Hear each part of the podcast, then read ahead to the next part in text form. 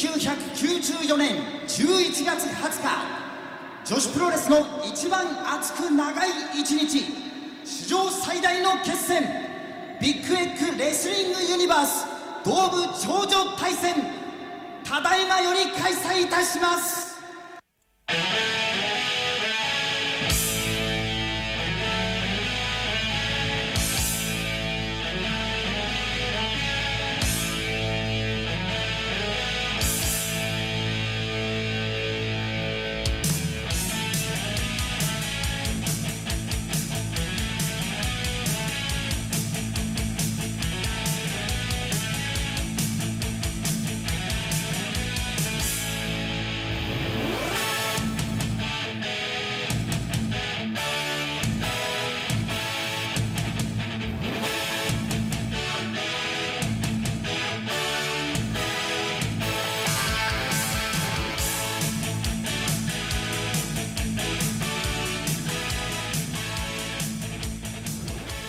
Hello, and welcome to episode 11 of Big Egg Podcasting Universe. I'm your host, uh, George Thompson, and I have with me, as always, Sarah Parkin and David Forrest. A up. That, that was your that was your cue, yes. Hello.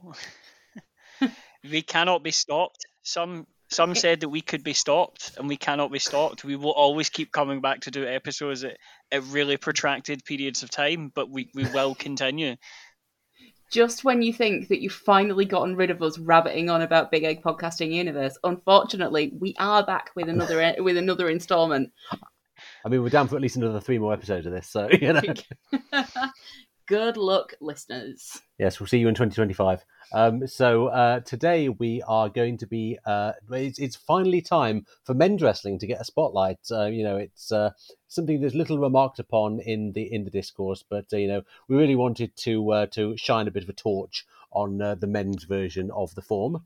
So that's what The we're going to be Joshi, doing as it's today. known. The men's the men's Joshi, yes, and um, so the, yeah, there were a couple of men's matches on this uh, women's wrestling show, but I think the reasons for those men's matches being there are quite interesting. And we did promise to bring you every single match on Big Egg Wrestling Universe. And if we did the match with those Indian children wrestling, we kind of have to do these.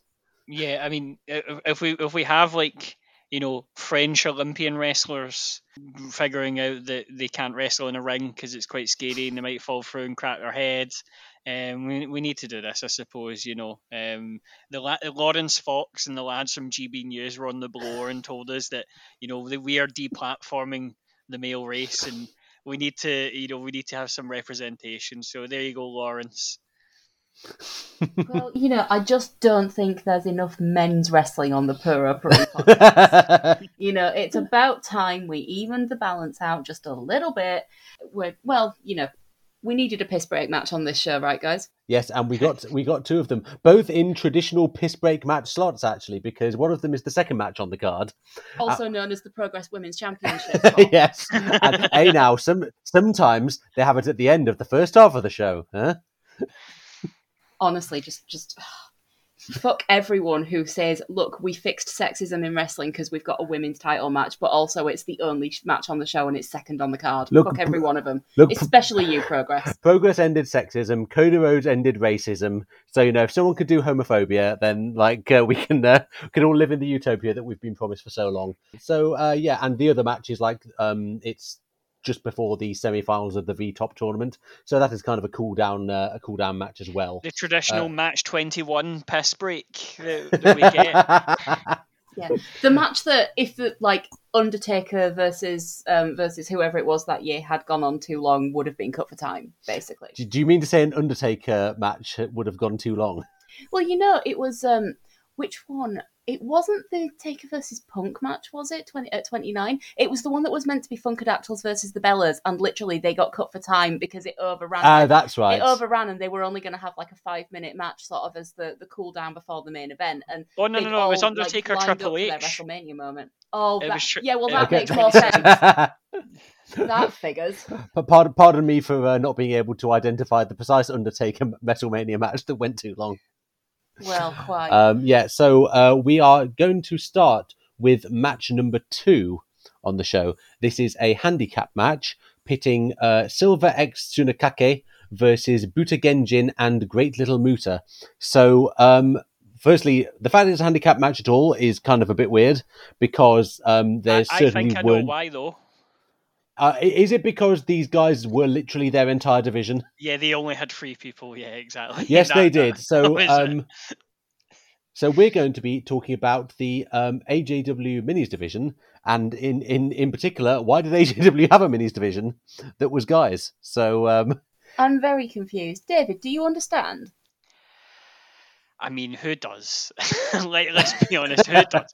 Um, I, I- the only thing I can think of with this, I mean, this this is a long-standing title. Like they, they they- like Oh, they, yeah. they had a WWE WWWA title from like basically the start of AJW. Like I think like when Chigusa Nagayo was having her insane reign of terror. The you know the minis title was being defended on on these um, yeah, on, on those the, shows. um, It's- it, it's the WWA World Midget Championship, not not our uh, terminology there, so don't shoot the messenger.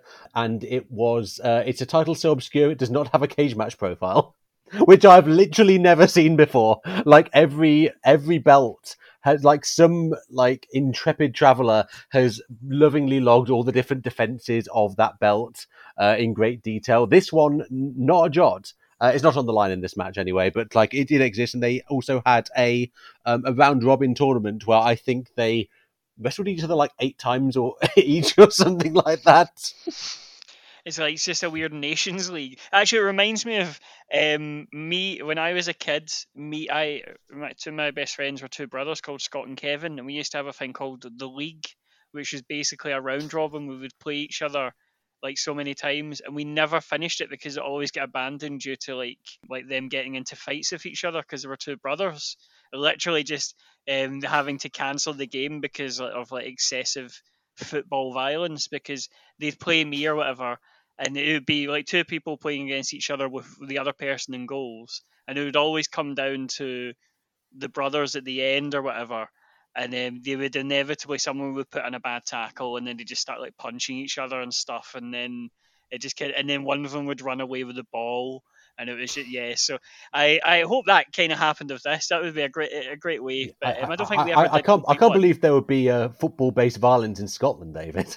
No, I know it's unheard of, but but I mean, like, Um, you see, with the with the the WWE um, midgets title, I mean, look at look at this. Um, the first reign, length question mark to question mark. Amazing. First champion won title on unknown date in 1970s. Vacated title in 1980s due to retiring. Title in Bloody hell. Until Revived in 1990. The next guy won it in the fir- uh, 3rd of February 1990, and then lost it on the 5th of May 1998. Is that first? If is that first reign with the title the longest reign with a WWA sanctioned belt apart from Mildred Burke? I mean, that would. I mean, it would help if we knew what the the length was. It could have been like you It know, would. Thirty first of December nineteen seventy nine to like the second of January nineteen eighty, spanning two That's a very good point. Yeah. Um, so I, I I imagine this was a handicap match because um do, you- do you remember that I think it was WrestleMania 30 they had the the 14 way divas match and it was very much a get everyone on the show uh, uh match it, didn't even go 10 minutes like this is the least amount of people you can do a get everyone on the show because it would have been really harsh if they were like right this is the the biggest spotlight you guys are ever going to have but we're going to have to leave one of you off the show What what confuses me about it though is I know that you know the concept of the triple threat is not necessarily a big deal. It is not necessarily kind of a significant one in Japanese Yeah. wrestling, but you'd rather do a handicap match than a three way dance. Um, I mean, I, I, I guess. I mean, th- three-way dances were real. I mean, at this point in history, 1994, they were still quite an innovative thing in uh, American wrestling. 1994 was the advent of the uh, the infamous ECW Night the Line Was Crossed, which I believe was their first three-way dance. So it's still pretty new in uh, it's still pretty new in America. Never mind Japan, and like, they're not even much of a thing now outside of you know Joshi undercards uh, from time to time. But you you you won't see a a three way match in New Japan, for instance, and indeed the last one they had, which I think was that Omega Ibushi Cody one for the belt, Oh, um, was uh, yeah dog shit, um, and quite poorly received by the fan base. Uh, so um, yeah, I, I guess that was why it was a uh, handicap match because that's the thing. Like one of the like one of one of these guys is like he, he is much rounder than the others. He is not the one. He is he has got a tag partner, and, and they're against uh, someone who is the person against who the kind of handicap is. So um, the the other one is so the as- Great as as- supernatural powers. That is the big guy and the guy with Yeah. supernatural powers against some poor bastard. I mean, yeah, like, yeah, it- who's like a decade older than the others as well. it just seems to be that they used to just like exchange and like go down, you know, um, j- j- just change whatever. But like, because I, I I looked in Cagematch at them, right, and obviously they don't have all their, their records or anything like that. However, I did see one amazing one. So, um, where it was um Buta Genjin and Little Great Muta and their normal up, get, get up against uh, in in All Japan Wrestling 1995, All Japan Pro uh, Women's Wrestling in 1995. Tiger Ali Singh. Tiger Ali So, Singh pre- wrestled in AJW. Presumably, that's not the. Pre- It is the Tiger Ali Singh. it- so it's not someone cosplaying Tiger Ali Singh. It's legit Tiger Ali Singh. Later is legit. Yeah, they, just put him up against two minis, and no one knows Bloody why. hell! I mean, That is I- that. I watched that is so insane. I mean, this is the other thing about uh, about this division. So um, they are um, all they're all cosplaying another wrestler um, in this match. So uh, and that, that was very common for the division. Uh, you have so um, for uh, Sarah and I recently uh, did a little bit of research on behalf of uh, How to Wrestling when they reviewed AJW Destiny 1995 on their Patreon, and there was uh, there was a match on uh, again. I think I think the second match of the card, and I think it was Builders Little Nakamaki versus Little Tiger Jeet Singh. Um, something like that. yeah, it was so. I, and I look. I look back at uh, I look back at uh, the notes I've made um, at the time, and then so I, I went I went and watched the video to think, oh, are these um, hitherto unknown members of this particular division? I was like, okay, no, it's two of the same blokes. They are just um, uh, playing different wrestlers. So, uh, so this is what we have here. So, great little Muta. This should be quite obvious if you have even a uh, passing knowledge of Japanese professional wrestling. cosplays Masahiro Chono. the, he, he probably did at some point. And the others are so uh, uh, Silver X uh, Tsunakake uh, cosplaying a Michinoku pro wrestler who we're going to see later in the show, Yeah. and Buta Genjin is uh, a mini version of uh, Yone Genjin, uh, aka Kesen Numajiro, who uh, who is uh, still wrestling at the age of forty nine. Um, so. And we'll see later in the other men's match on the show what this uh, Michinoku Pro um, uh, connection. Uh, also, uh, so Genjin, um, I, I looked at the kanji for this means a sort of primitive man, and the Buta is a word I mean, which means pig. So it's not the most uh, not the most uh, edifying name really for the uh, for the bloke. For, for a minis wrestler, it could have been far, far worse, to be fair, knowing wrestling. Yeah, it really it It really could, could. I mean, actually, this is this is the thing I kind of wanted to talk about um, just before we get into the uh, into the match because you you do get this, and this is I mean this is not just in wrestling, but it's a it's a kind of bind that uh, people of short stature in the entertainment industry do end up um, finding themselves a lot of the time because um, you know you, you often have matches in um, in WWE, for instance. I mean, you know, we, we, I think a lot of us have probably seen the uh, the Chris Jericho one where he was feuding with Goldberg in WCW, and he was like, "I'm going to wrestle Goldberg," and then it's a little person pretending to be Goldberg, and like Vince McMahon just finds it the funniest shit ever. Uh, when you have someone of short stature pretending to be a another wrestler, and they do, and they and they do this a lot, and it, it is a gig for these guys, you know. Um, in the same way that if you are uh, an actor, certainly in the UK, uh, what is going to be a sort of steady and reliable gig for you doing Snow White? And you know, it's it's a debate that has been had where some producers have gone, okay, well, is this okay to be using these guys uh, to play the uh, you know to play the dwarfs in in Snow White? And but then the actors go, well, actually, this is a gig for us, and if you take it away from us, uh, you know what what do we have? So it's it's kind of the the thing is about these guys they're they're doing what is in effect in this match um, a kind of burlesque of quote unquote serious wrestling. But Mm. at the same time, if they weren't doing this stuff, then they would they have been offered the gig at all? So it's it's kind of it's a kind of strange and quite uncomfortable dynamic uh, when you see this kind of stuff on the on the show. Yeah, it's one of those things where it's like they're, they're never going to be pulling out ROH five star work rate matches. Even even if they wanted to, if you know, I mean, like it's, it's just not going to be a, a, a thing that's that's afforded to them. And I think that No, I mean this is the shortest match on the show as well. yeah, exactly, yeah. Um, it- no, surely the the Indian child fight is less than this. Oh yeah, yeah, yeah. Sorry, no, no, sorry. It's the uh, I think it's the only match on the show that doesn't even get five minutes. But yeah, the Indian. Well, we don't know how long the Indian child fight left went because I think we only got highlights. Of It, that. it could have been clipped, yeah. Um, of been, all yeah. of all the, of all the matches to clip, um, off off of Release the Indian child fight tape, AJW.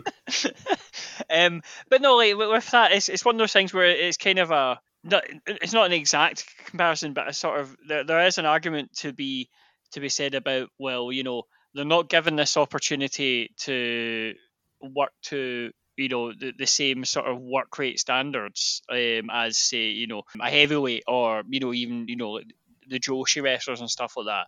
But it's kind of bred this different style where they do they do have their own different style in the same way that say luchadors have their own style and for example say like you know Joshi wrestlers had their own style compared Hmm. to say people from New Japan or All Japan and it, it's kind of one of those things where like it's the chicken or egg sort of thing where it's like what what comes first is it you know do they, do they want to do this style because this is a style that they know and you know that, they, that this is their craft and they want to kind of improve on that craft or is it a case of this is just kind of a a make do because they can't do the stuff that they want to do. There, there, there probably is people who, um, you know, of a smaller stature who who want to kind of. Well, I mean, I mean, look at somebody like, for example, El Torito. Um, I can never remember. Hmm. Is it Mascarita Dorada? There's about 8,000 uh, thousand Dorada, yeah. and- yeah, um, who is an excellent, excellent wrestler by any metric. Like he is absolutely fantastic. He moves around the ring, stuff like that. And you know, when he was um, in Mexico and stuff, he done some stuff, and he done one of my favorite WWE matches of all time, the WeeLC match. But the WeeLC match is also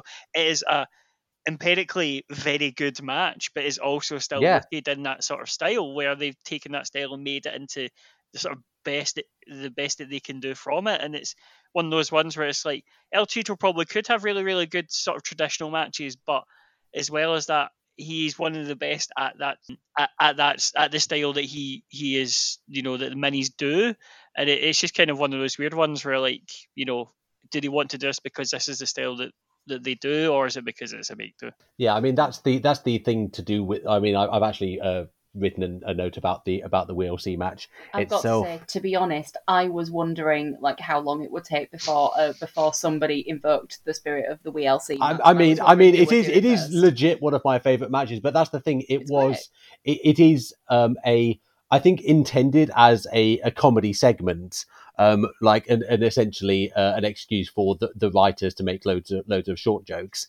But it was elevated above that by the fact that the guys involved in the match went so fucking hard. Yeah. Like they, I mean, and and clearly them thinking to themselves, shit. Like uh, cer- certainly Hornswoggle, um, like El Torito, you know, he's he's from a scene where there is actually this great tradition of wrestling for people of, of smaller stature, and so he like he's had great you know work rate classics in the past.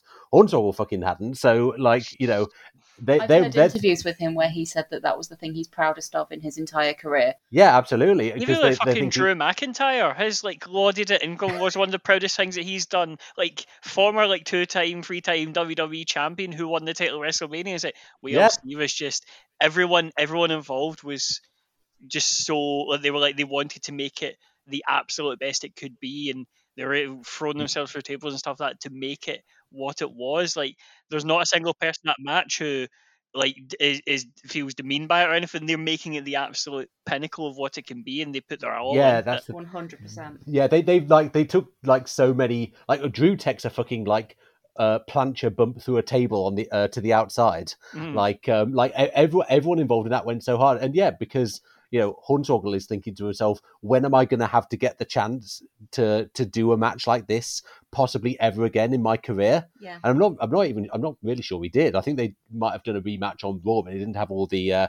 all the sick table and chair and ladder spots. And uh, considering it was a show called Extreme Rules, um, that was one of the most hardcore matches on the show, Yeah, if the not the pre-show. the most hardcore. I think that was my favorite match of that show, and that was the one with like the insane Shield. Evo- oh, that was the one with like the Shield Evolution six man, and I think there was like a Daniel Yes. Bryan match on there and all that. Yeah, but- And this but- and- and- blew everything away. Yeah, and and the thing again, putting it on the pre-show, it's the spot where you're like, oh yeah, this match doesn't really matter, but uh, in in the same way that like you know putting a match second on your on your 24 match uh, um, Tokyo Dome show kind of indicates to the audience, okay, this is not really a match that is considered to uh, considered to matter. But um, I think the um, the performers in this match certainly like uh, give it their all. I mean, I was I was very impressed with. Um, uh, well, Great Little or Little Frankie was uh, the name he would uh, often go by because you know when WWE would do these things and we'll have okay, we'll have a mini Batista or whatever. Yeah. And I mean, to be fair, they they never they never really usually got the chance to do any moves because they just get beaten up by the heel or even more dispiritingly beaten up by the face because they love doing that as well. But um, when uh, Great Little Muta got into the ring, it's like, all right, he can do the handspring elbow. Okay, amazing. Like, like he could do he could do the Muta spots, and that's what I, that's what I because that, that's the other thing about these guys. Um, having to do so many different gimmicks like they must be really talented because you're not you, you're not sticking to one particular move set you're having to range across like a, you a huge range of, of different of different move sets um, because of your particular role in the company. So one week you're going to be Great Muta, the next week you're going to be I don't know fucking Abdullah the Butcher or something. I, I I'm genuinely surprised after watching this that he never got a gig on WCW. Like yeah, or, w, or WWF, like when they were doing their, uh, they had a sort of short-lived minis division in the in I think like 1997. Yeah, um, round, like Vader, about that. stuff. But no, I, I thought that specifically Little Great Muta, like I, I I would have if you told me tomorrow, right? Chris Jericho fought Little Great Muta on Nitro in like a feud against him. I'm like, yeah, that definitely happens. That that definitely happens, and I'm the, really the sort of thing they would have done. Yeah, they definitely the sort of thing they do.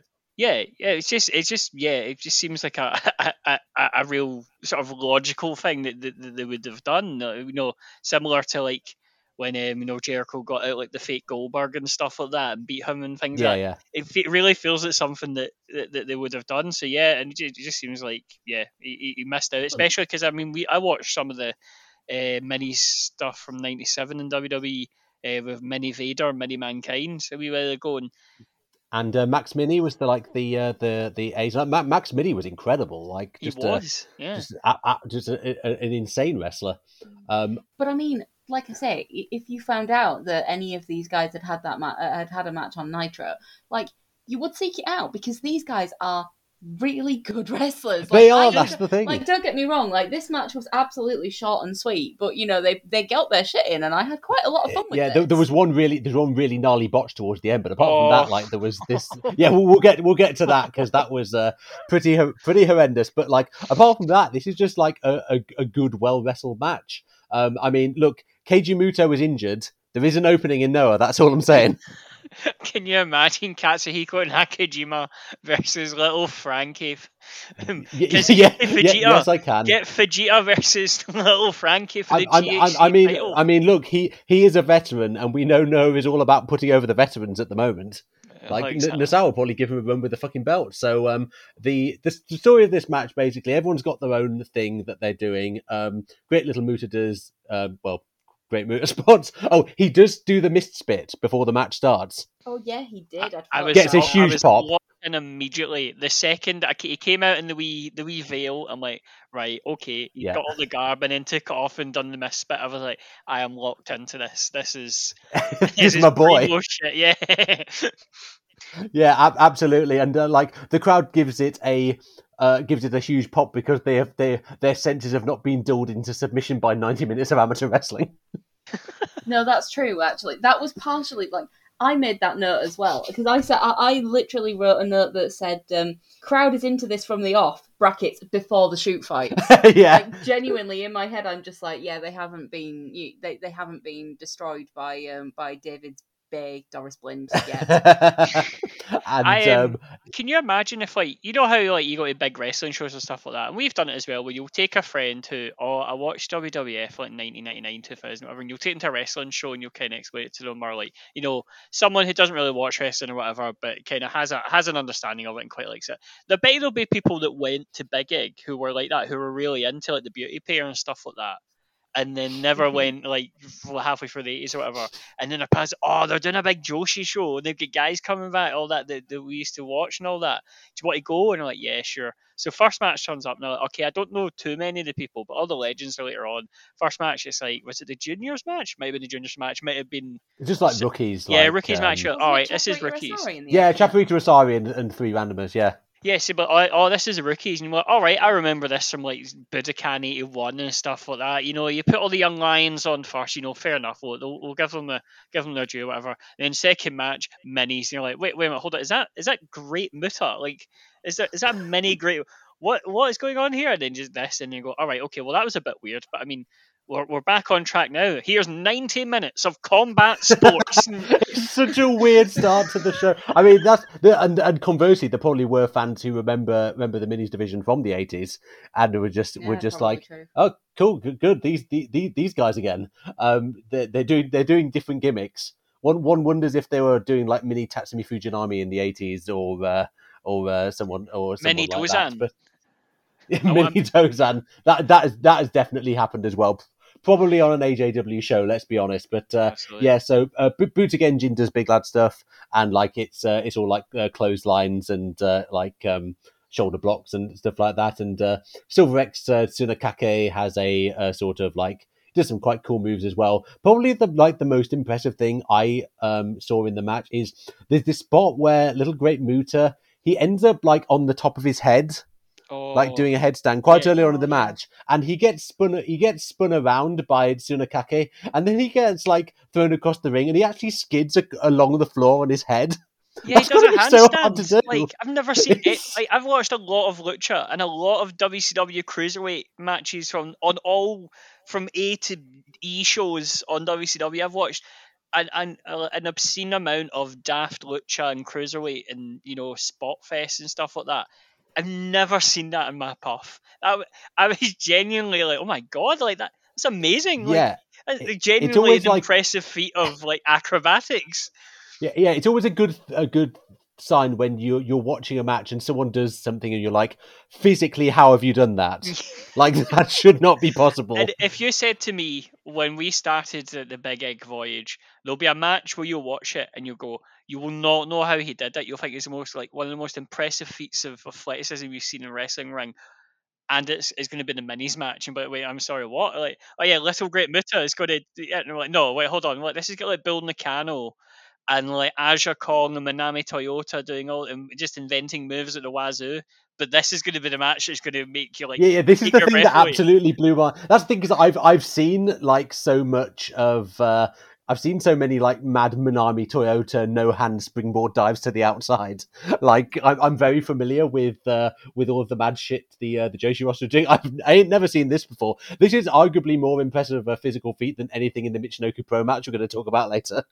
Oh, genuinely absolutely. like these guys these guys came to came to bump like there are some absolutely insane Yeah, I know, and uh, you know, there's uh, but like amidst all this, there is just to you know bring it down a bit. There is sort of the the slapstick stuff that um, you know. There's a there's a spot. I mean, I like this spot. Don't get me wrong, where um, uh, Tsunakake ends up uh, getting put on a little trolley and sort of. It was this is fucking brutal as well. Just like yeeted down the, down the ramp on the trolley and like right right into the ropes. Like yeah it- but where does the rope land the rope is Yeah. basically on him the rope is basically it goes straight into his throat yeah, it's Like, it's real bad. genuinely, I'm amazed that he kept wrestling after that. Yeah. that can't, that must have been horrendous. and and there was also the bit where one of them is kind of in uh infringing upon the rules and the ref hits him with a fan like you know that's you know it's they wouldn't do that spot if it was um if it was the you know the Michinoku pro match or the any of the Joshi matches on the card.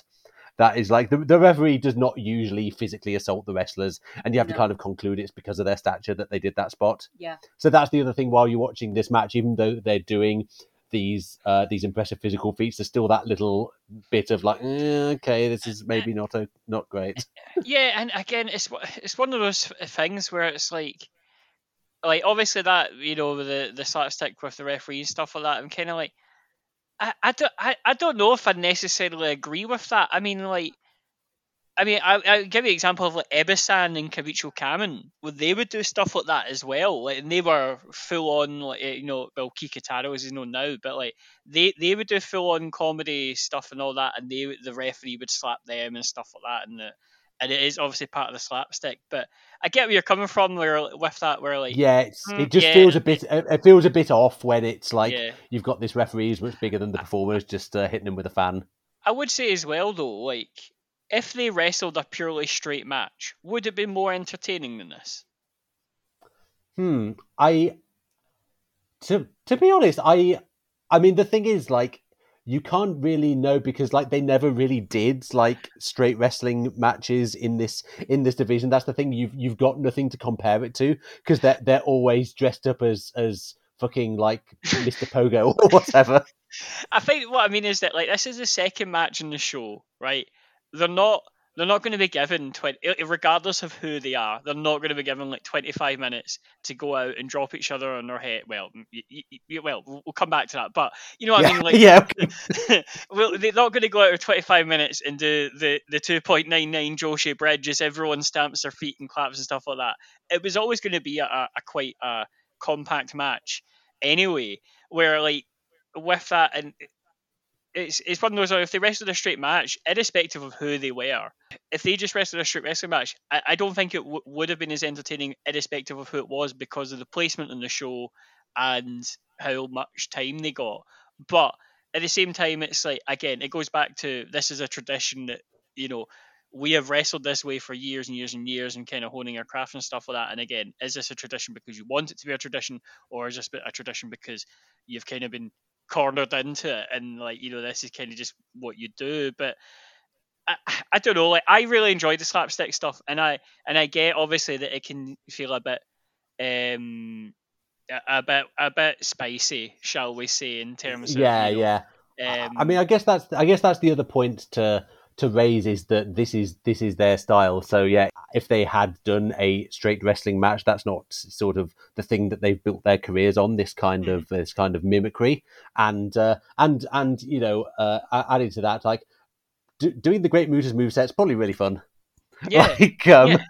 It's yeah, it, it's absolutely what I'd want to be if I was a wrestler, just cosplaying as a great muta, doing handstands and spraying people. Yeah. I mean the. Uh, I mean, speaking of uh, Great Muta spots, um, so we're gonna we're gonna uh, talk this. So we have a. Um, uh, so we, we don't we don't get the uh, the famous Great Muta moonsault, but what we do get is a uh, bit bit of bit of uh, bit of high flying, an assisted uh, swanton bomb from Little Great Muta off of the shoulders of uh, Buta Genjin, and uh, well, it- when you say assisted, well, yes, no, hindered would uh, would be uh, more accurate, I would say. A hindered swanton bomb from the shoulders of Buta Genjin. Uh, he he does not get the distance, and um, basically, he literally he slide he basically slides off Buta Genjin's shoulders and sort of slides off, lands on his head. It looks really awkward. I'm convinced that was meant to be the finish, and then they basically had to just figure out something else. well, I don't I don't know because like he, he did finish with the STF, which was a thing that uh, Muta I would have used. So yeah, like, but it did look like there was a moment where they were all looking at each other like, "Oh fuck, what are we gonna do now?" yeah, I genuinely thought he was paralyzed for a minute. Like, genuinely, yeah, like, oh my, like it's it's not like oh he landed in his head, whatever. Full on on the crown, just.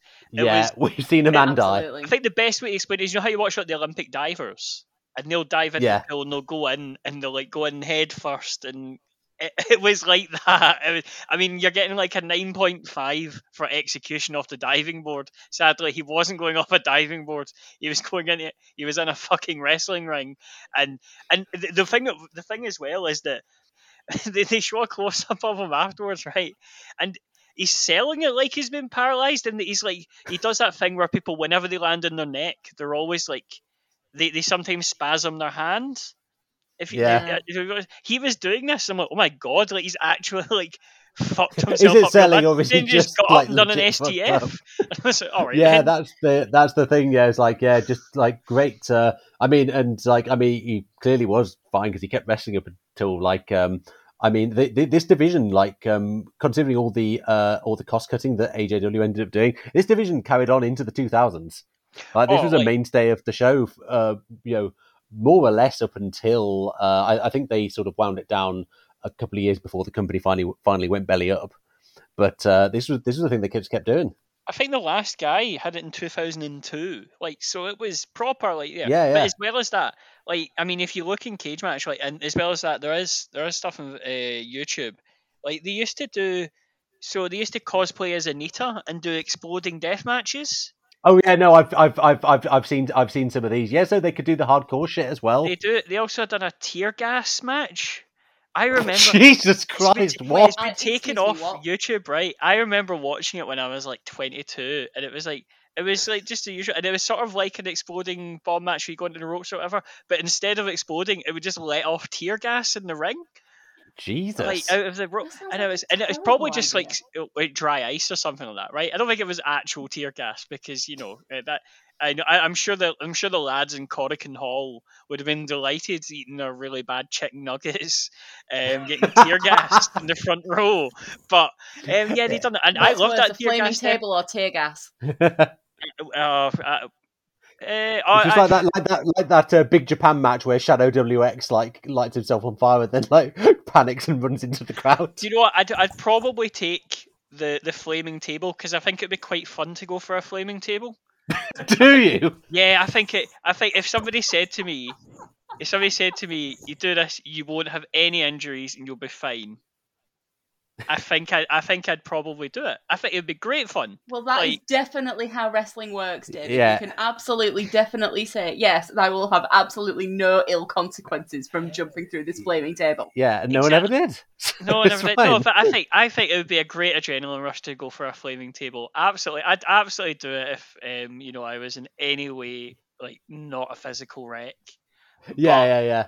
Yeah, but um, but they, they've done like a bunch of VHS tapes of them, um, of exclusively minis matches that were at AJW Wow. like production. Um, uh, Midget Mania they were called. Um, Fuck's sake. Midget Mania, baby! Woo! Uh, God. yeah, like, but they, Yeah. they put lots and lots of these matches on there, and they would have like explosion death matches and stuff. And like, I've watched quite a lot of them, and yeah, I, I really enjoy them. They're just a weird curio that like Yeah, these are like Just- tal- these are talented guys. Like that's that's the thing. It's- Yeah, and they are. Uh, yeah, for for all that, like, is, is this the best presentation of people with short stature in wrestling? Almost certainly not. But like, is is this the best match that, under the circumstances wherein they were positioned in the promotion, that they could have had? Yeah, because like this isn't this isn't Mexico. Um, and, and to be honest, even in Mexico, a lot of the, the, the wrestlers over there, they are sort of mascots of an established wrestler, like Mascarita Dorada, Mascarita Sagrada, these being you know diminutive versions of Mascara Dorada, Mascara Sagrada. Um, Yeah. There was a uh, Oct- Octagoncito, um, you know, so like there's there's there's lots of people like that, even though a lot of the time they'll be off doing their own thing in their own division rather than tagging with the person whose mascot they are. So even then, it, even in the the wrestling territory with the best representation for little people in wrestling, there's still this I- idea that you know you're not really seen as your own thing; you're seen as a sort of extension of of someone else's gimmick. So uh, yeah, it, it is certainly fair to say that uh, you know the the industry you know still now has a ways to go in terms of that kind of representation. Like to say nothing of 1994. Um, so yeah, after the after the match, a uh, so a dignitary turns up to does the presentation, but he's he, he- he's wearing the Buta Genjin face paint. Yeah, I was wondering about this. I was trying to figure out was he, you know, was he the sponsor? Like, I um, assume I. I I guess he was, and then Sunakake sort of squares up to him, which uh, I love I love the idea of like a, a sponsor turning up in face paint. Imagine if you went to like hospitality at like a Yes. wrestle game or like you know like Motherwell hospitality or something and just turned up in your claret and amber face paint. Just just there in your in your because I mean you go to hospitality you need to wear like a suit or you know like you know or like Yeah, sort yeah. of smart clothing and stuff like you can't just turn up in your your shirt and like you know um, in tracky bottoms just going "Hey, Motherwell all that. Like you need to like you need to actually like so I had to go buy clothes from Matalan when I went to hospitality because I'm just a shambles of a human being. But like I, I would love it if someone just turned up at hospitality just wearing like the face paint of their team just sitting there having their three course meal it's pleasing in the same way that It's pleasing in the same way that um, like luchadors wearing suits is pleasing. As Like- long as they always have their mask. yeah, yeah, exactly. So it's a, a guy in a suit wearing face paint. There is something of the unheimlich about it, and I think that's I think that's why it's good. This guy, I mean, I I respect his commitment. I respect his commitment to the face paint and coming as his idol. But um, but yeah, um, Sunakake Silver X is absolutely not here for this guy. Like he is very unimpressed. I, yeah, he's just like um, he's just like for fuck's sake, I've just had to fight a guy who's like much fatter than me and a, a, a- the literal Great Muta. it's like, can I catch a break, please? Is this the Joshi equivalent of full kit wanker? Y- yes, absolutely. Do you know what? I think that's spot on. Yeah. Yeah, uh, uh, yeah. I, I mean, I mean to be fair, like the, the, the best full kit wanker in Joshi is the guy in the Urawa Red Diamonds t-shirt. He's always going, yo. I, I mean, Like- short of someone turning up in full Akira Hokuto bride garb to like give it the Oh, novelty yes, check. Um, yeah, I, I, think mean, this it's is about time somebody did that. To be honest, Yeah. even, You would even say that. Today. I mean, I definitely would, except that there is no way in hell I could pull that off. Like, I could not pull off that look. I think I think you could. I mean, we're, we're saying that now. We're saying that now. It depends on. oh, it's a. It, it's got to be quite a complicated pattern to cut, as that like full bride stuff. Like, it's going to cost a fortune to get that made because I have absolutely no skill or talent whatsoever Well- in anything. Certainly not well, in making lu- luckily, costumes. luckily, luckily, Sarah, there are lots of bridal shops about, so you could just go in and. I mean, I'm, I'm sure it'd be horrendously expensive. I mean, yes, absolutely. Tell I'm them it's thinking like It's cheaper.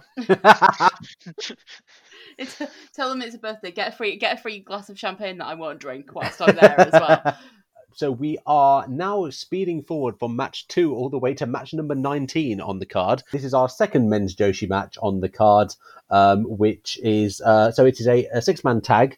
Uh, pitting the team of Sato, Shiryu, and Great Sasuke versus Super Delphin, Gran Naniwa, and Jinsei Shinzaki. So this is uh, an offer match from the wrestling promotion Michinoku Pro. Now, as to why there was uh, not just a men's match, like because like the minis, okay, they're part of the promotion, but why is there an offer match from another uh, company on this show? The reason for that, you kind of have to go back to 1993.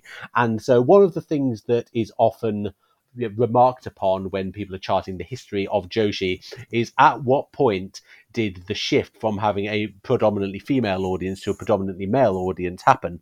And one of the big drivers in in this was the fact that in 1993, AJW started doing offer matches on the card of a pro- promotion called Universal Lucha Libre, which, despite the name, was not in fact a Mexican promotion, but a Japanese one, which was kind of a precursor to Michinoku Pro. And uh, the appearances on the with Universal Lucha Libre is, is kind of a forgotten promotion now. You never really hear it talked about. But AJW's uh, presence on these shows was quite instrumental in bringing women's wrestling to the attention of the male fan base. You know, before that, it's pretty much just Terry Funk and Dave Meltzer. But um, uh, but now there was uh, an audience for it, and so they looked at this wrestling and went, "Well, this is really good. I better start going to the AJW shows." And many of the alumni of Universal Lucha Libre ended up in Michinoku Pro, and some are actually in this match as well. So that I think that is the. It, this wasn't just um, picked at random to be the token uh, men's match on the show. You know, there was a connection between the uh, you know, between the two companies. David, you're really into Michinoku Pro, aren't you? Yeah, yeah. So I believe that Universal Lucha Libre was um, Gran Hamada's. Um, Yes, yes, it was. Uh, I think Ayako Hamada's his daughter, but um, Yep. yeah. So he was he started Universal Lucha Libre, and it was based on the fact that he had wrestled in Mexico for so long and stuff like that, and brought it over to Japan and started Lucha Wrestle or whatever. And then Yeah. Gran Hamada was a big part of Michinoku Pro. Um, he, you, I mean, we'll get on to in a minute, but he is. If you look at a lot of the sort of vaunted matches that come from Michinoku Pro, Gran Hamada will probably be in them as like sort of fourth or fifth rung in the team or whatever. And um, yeah, so he and he had a big influence on like the likes of Great Sasuke and you know Attack and things like that. And in terms of just how this the the, the promotion was styled, and yes, it would make it would make total sense that yeah, you know, a promotion that was run by Gran Hamada gave a- AJW a, a spotlight, so AJW would return the favor, and yeah, Michinoku Pro is going to be the one that they're going to do it for. Um, I mean, we we did talk about the lucha wrestling style um, in. Don't quote me on this. I believe it was episode nine. I believe It's eight, so. nine, or t- t- tell you what. I'll just record myself saying the numbers eight, nine, and ten, so you can so you can splice it in whichever one it was. I know it was one of them. But when we talked about that Toryumon match, so Yes. Um, is linked to um, to Universal Lucha Libre in that Ultimo Dragon, who founded that promotion, was also a, an alumnus of Universal Lucha Libre. Although the style evidence in that particular match is very different um, from this one. But yeah, Mich- Michinoku Pro um, was it was it was it was pretty new. I mean, it's historically significant uh, for the fact that it was the first wrestling promotion in Japan to be based outside of Tokyo. It was based in the Tohoku region in the northeast of Japan. I mean, Tohoku literally means northeast. Um, so, uh, I mean, nowadays you have things like Sendai Girls and uh, Ryukyu Dragon Pro and Okinawa Pro. Uh, so there's, there's quite a few promotions based outside of Tokyo, but at the time, uh, this was very, very unusual. So Michinoku Pro was uh, really a couple of years away from the peak of its uh, popularity. In 1996, drew nearly 9,000 people to Sumo Hall. Uh, for a show called These Days, aka These Days, if you say you're English, they'll arrest you and throw you in jail.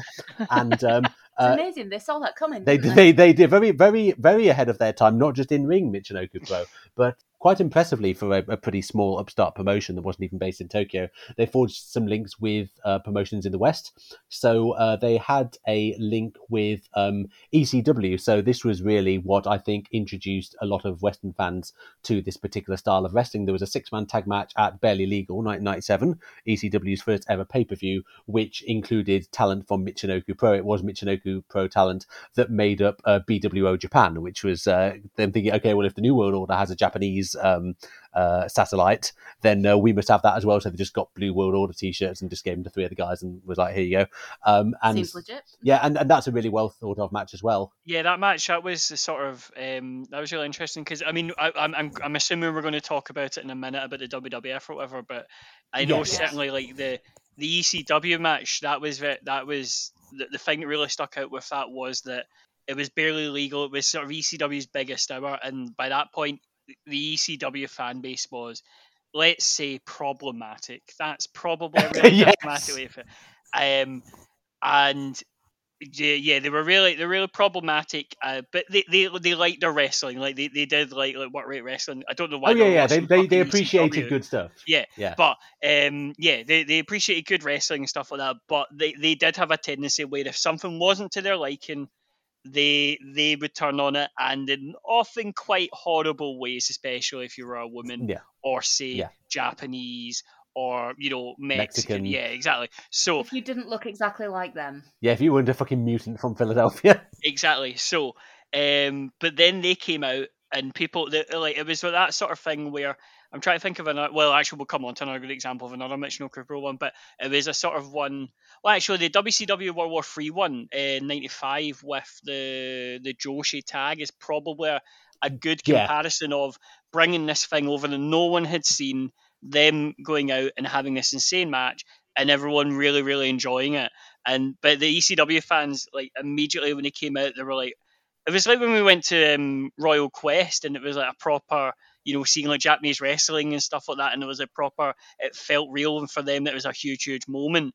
And then like they started wrestling, and they just completely like the people who were there who who knew about them loved it, and the people who didn't know the the, the toxic assholes as well were like, holy fuck, these guys are amazing. This is like one of the best things I've ever seen, and blew everyone away. And the ECW crowd were just totally enthralled and just yeah, they they absolutely went with it and uh, adored it and just went with it so much that in, a way that I'm, I'm not really seen from many crowds before or since, and certainly the Yeah. ECW just such a universal acceptance of something and just treating it with actual respect and not making jokes, not you know making sexist remarks or eh, eh, or anything, or just trying to you know be edgy arseholes. They were like, no, this is above this. This is amazing, and yeah, it's it's a fantastic match. I think one of the one.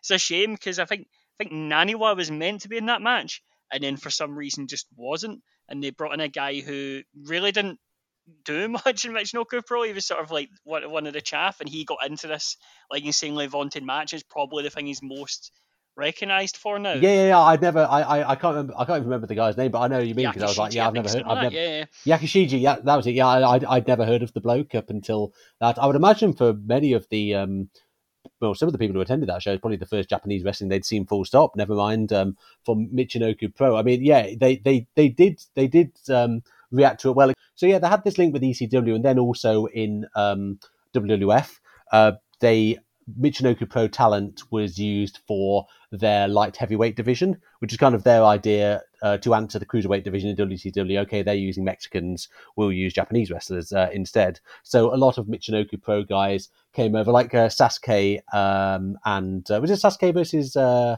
Taka? Yeah, so was Taka, that the one was Canadian Canadian- Stampede? Yeah, Canadian Stampede, and it was Yeah, that's right. so good. There, I remember there was a guy in the crowd who said, "I came for Great Sasuke," with a giant sign and stuff like that. But it was, it was so good, right? It was so good that they, they had a rematch on Raw the night after because everyone loved it so much. And like, yeah, that that's how you know you've got over. I like I I love the like the attack. I, I think at some point uh, uh, as part of the Pure Free podcast, we should do an episode on like Taka's like heavyweight reign because those matches are all really really good. On mute, I should stress. On mute, they are really yes, off mute. Mm, Who's Um, on commentary? yeah, yeah, um, Jerry Lawler Lawler. and Vince, I think. Oh no! Yeah. Yeah, I know. no, sound off. That- Sound but off. that's bad commentary, even when they're not being racist. yeah. But yeah, Like but, just just as in general. but when are they not being racist? well, that's it- the problem. well, indeed. exactly. Um, I But mean, but yeah, the Taka Sasuke match with Canadian Stampede was was brilliant, and there are a lot of Taka like heavyweight matches that are like, excellent. Like when I was a kid, I wasn't that like I'd watched them. I really enjoyed I enjoyed them, but they weren't. You know, I was like, oh Undertaker, Rock, Stone Cold, whatever. And then when I got back into wrestling, I watched all the Taka ones again, and I just absolutely adored it. He was he was so so good, and it is a bit of a regret to be honest that they didn't they didn't just go full ham when with the Michinoku Pro because they're only there for like you know couple of weeks, a month, or whatever. yeah, And he also did the, the AAA guys in as well because CMLL was um, WCW, Yeah, that's so they right. brought in AAA. And I'm like, there was so many guys between AAA and Michinoku Pro that you could have used to build a legitimately amazing like light heavyweight scene, and then like, nah, can't be arsed. That was it. no, no, exactly, exactly. Like it was kind of a bit of a bit of a dead loss. Uh, really, they never really committed it to it. Like I, I can't, I can't see the muscles on these guys. Um, Well, I think that's a it's a recurring theme, isn't it? With with, with WWF trying anything that isn't what what Vince considers to be his kind of norm for professional wrestling. Because remember, we're, we're essentially telling the same story here of it started as a good idea, but they didn't commit to it, and then it died. As all of their attempts at setting up a women's division. Yes. As we were talking about, you know, with the working relationships with um, between WWF and, and, and Joshi promotions. You know, it's it's essentially it's just same shit, different trousers. Yeah, absolutely. And uh, yeah, that's and if you want to hear more about that, then uh, Big Egg Podcasting Universe episode nine. So uh, and uh, the, yeah, uh, Michinoku Pro actually is still going as a promotion. It's certainly very very far from the um, peak of uh, critical and commercial success that it had in the nineties, but it is it is still limping along. And I know a lot of uh, fans. Um, you know, just as there are people who will watch WrestleMania and that's their wrestling for the year, I know a bunch of Pura fans who won't watch Michinoku Pro uh, for the other 364 days of the year or even think about it very much, but they will definitely tune in for the Great Space War.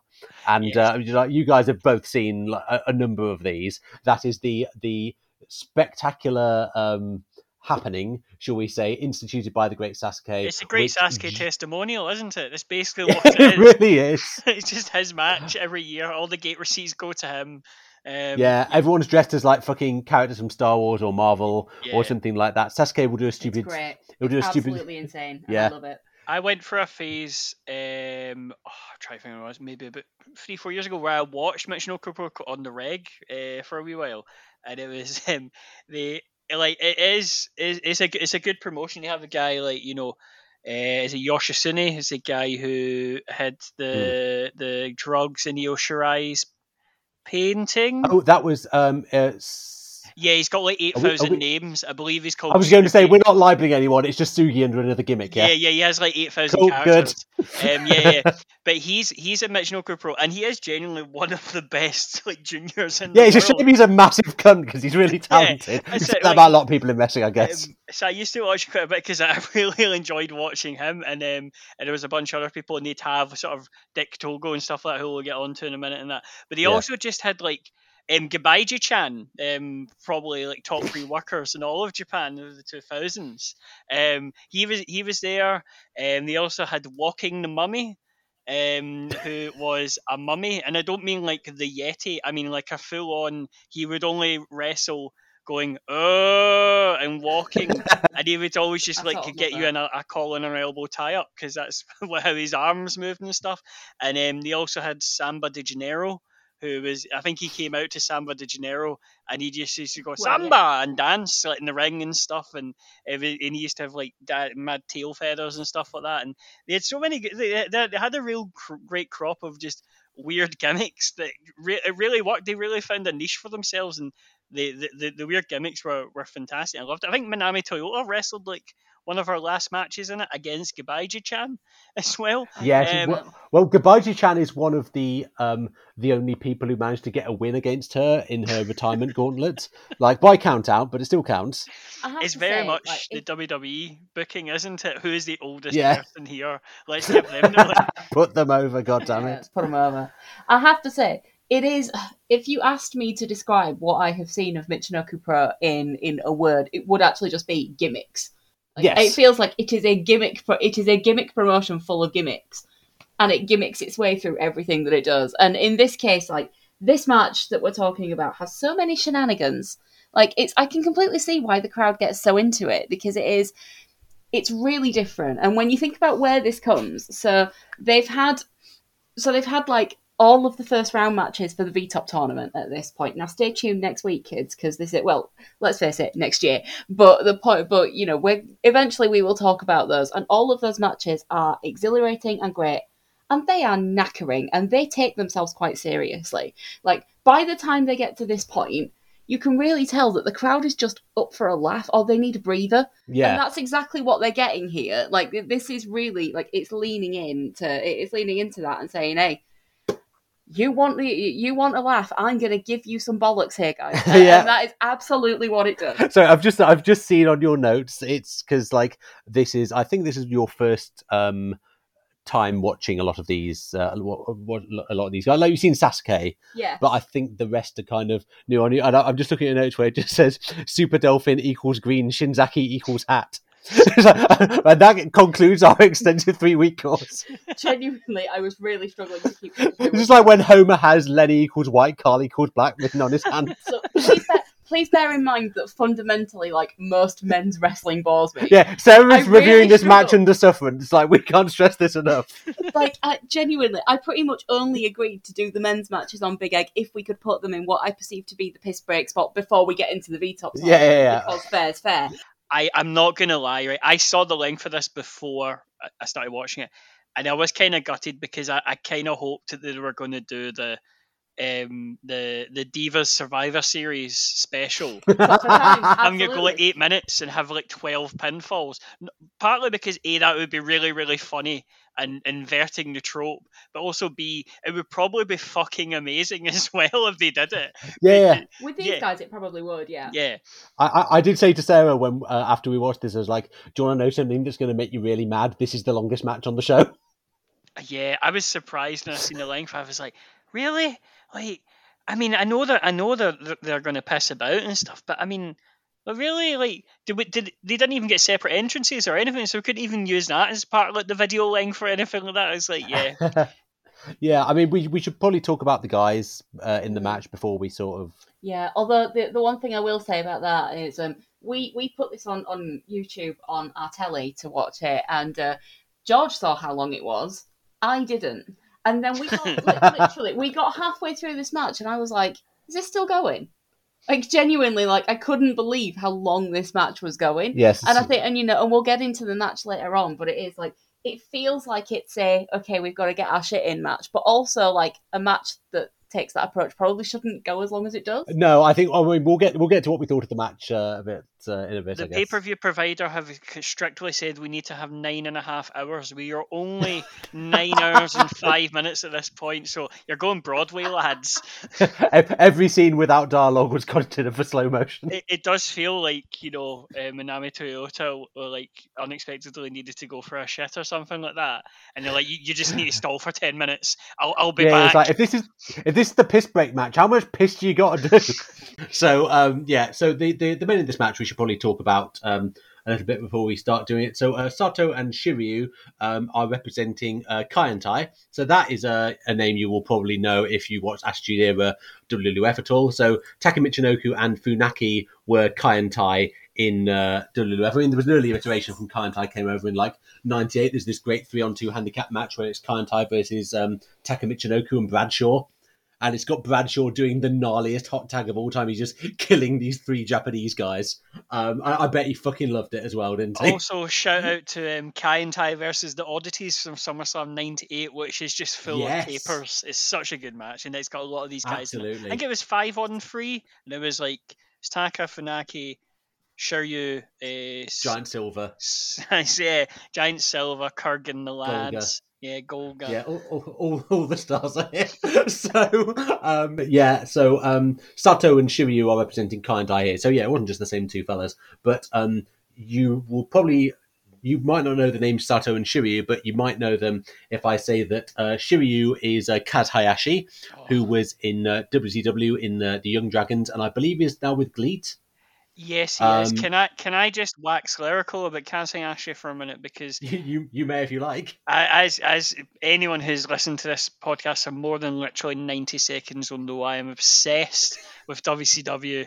Um, between ninety six and ninety nine, I think it's the greatest period of wrestling of all time. It's just nonsense. It's I, I love it so much, but as well as that, they used to have the uh, the cruiserweights, and they used to have like eighteen shows a week.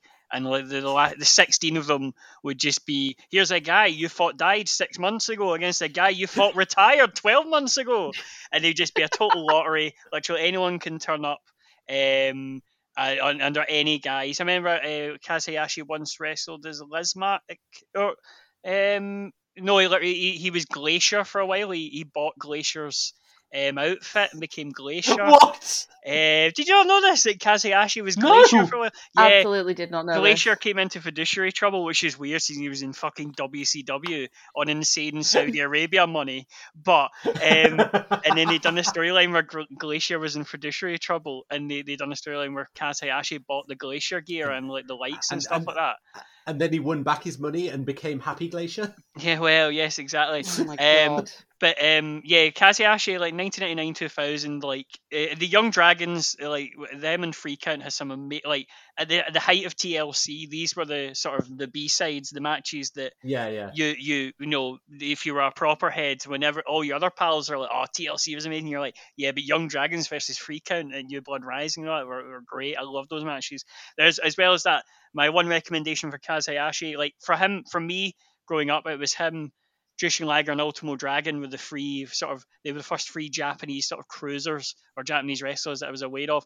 I never really regarded Taka as a Japanese wrestler at the time because he was contracted to WWF and occasionally went to Michinoku Pro. If you know what I mean, he was more of a WWF wrestler, whereas these guys Hmm. were Japanese wrestlers who would have a sojourn over to WCW for stupid money um, for a wee while. So I, I loved Kaz Hayashi as a kid. Um, his match against Raven on Worldwide is an absolute must see, possibly the the match of the year in WCW at that time, which is not high praise, but it is excellent. It is brutal. It is yeah everything you would want from like a six minute match, and it's so so good. And um, I think I've done it. I think I've put it on the stream before. It's it's like Yeah, that, needlessly that insane. bell, actually. And um, yeah, uh, if you've never watched it, go out and watch it. But um, no, him, Liger, and Ultimo Dragon were the free for me growing up of just these amazing Japanese cruiserweights who were just yeah, I loved them so much. And yeah, anyway, TNA was there for there for a while and all that, and then done stuff and yeah, obviously he was in Mission Pro and One. All Japan. He's been everywhere. Yeah, absolutely adore Kaz Hayashi. He's amazing. I, I have to say, like I've I've known you for years. I like I knew about like you love Liger and Ultimo. I did not know about this Kaz Hayashi fandom, so that I've learned something today. Um, and um, so uh, Sato, uh, his uh, his tag partner, is uh, a man uh, thoroughly beloved of the New Japan fan base at the moment, uh, Mr. Richard Togo. And um, so Comrade uh, Richard Togo, chairman Yeah, of the Politburo. Yes, he, he yeah. Richard Togo is a comrade, so we have uh, his his Twitter handle is at Bolivia Cuba, which is extremely based. So we uh, we mustn't d- dunk on his terrible fucking booking too much. So yeah, Dick Togo, he, he's a big boy here, which is kind of uh, atypical for the uh, for the I guess the general body type of a Michinoku pro wrestler who did tend to be uh, cruiserweights. Um, and so yeah, Dick Togo is here, and he was one of the guys who was in that uh, match at Barely Legal. Uh, and then they're tagging with uh, the great Sasuke, who's one of the most recognizable figures in uh, in in Michinoku Pro. Uh, he's over like Rover with this crowd. This is the same year as the uh, the first Super J Cup, which Sasuke got to the final of and uh, had. Uh, he claimed the scalp of uh, Jushin Liger in the semi-final. Um, one of the, the, the match where Sasuke fucks up a springboard, Liger sarcastically applauds him, and then gets rolled up for the three. That's one of my favourite finishes to a match of all time. Yeah, it's it's incredible. It's hilarious. Like it's just some fantastic improv. So yeah, this is uh, yeah 1994 Great Sasuke, um, one of the most significant uh, junior heavyweight in Japan. Uh, he's still wrestling, as we've said. He's uh, doing stupid shit with barrels in the and Great Space taking War. every opportunity to uh, sing "It's My Life" by Bon Jovi in Yes, public he spaces. loves uh, he loves karaoke. Um, also, unfortunately, loves posting uh, George Soros conspiracy theories on Twitter, which is why we unfollowed him. He was Um, the one that it's- tried to unearth the UFO files, wasn't he, when he was an MP? Yeah, that's no, that was Inoki. no, although I, I'm- no, I'm I'm, sure. sure- I, I think Sasuke did They it. as prob- well. they were probably both fucking at it, but like Look, it- let's be fair. This guy books the Great Space War every year, doesn't he? Like he's probably into those UFOs. yeah. He needs he needs some recon. But I, I, he was, I think, he, as an MP, he was also um, sa- no, it was Onita that was sacked for having orgies in his office. Sasuke. it's so hard to keep track I of know. this. I think know. that was Onita. Yeah, it was Onita. Yeah, But, like, yeah. I mean, it's good to know. It's good to know vis-a-vis Sasuke that um, uh, wrestler concussion brain is not just um, uh, you know American pro wrestling. It's a, mi- mind you, I, I like. I no, I think I think blaming concussion brain gives you like an easy out because like Mick Foley's had tons of concussions. He didn't go down the anti-Semitic conspiracy theory rabbit hole. He just got really, really into Christmas to a frankly unnerving degree.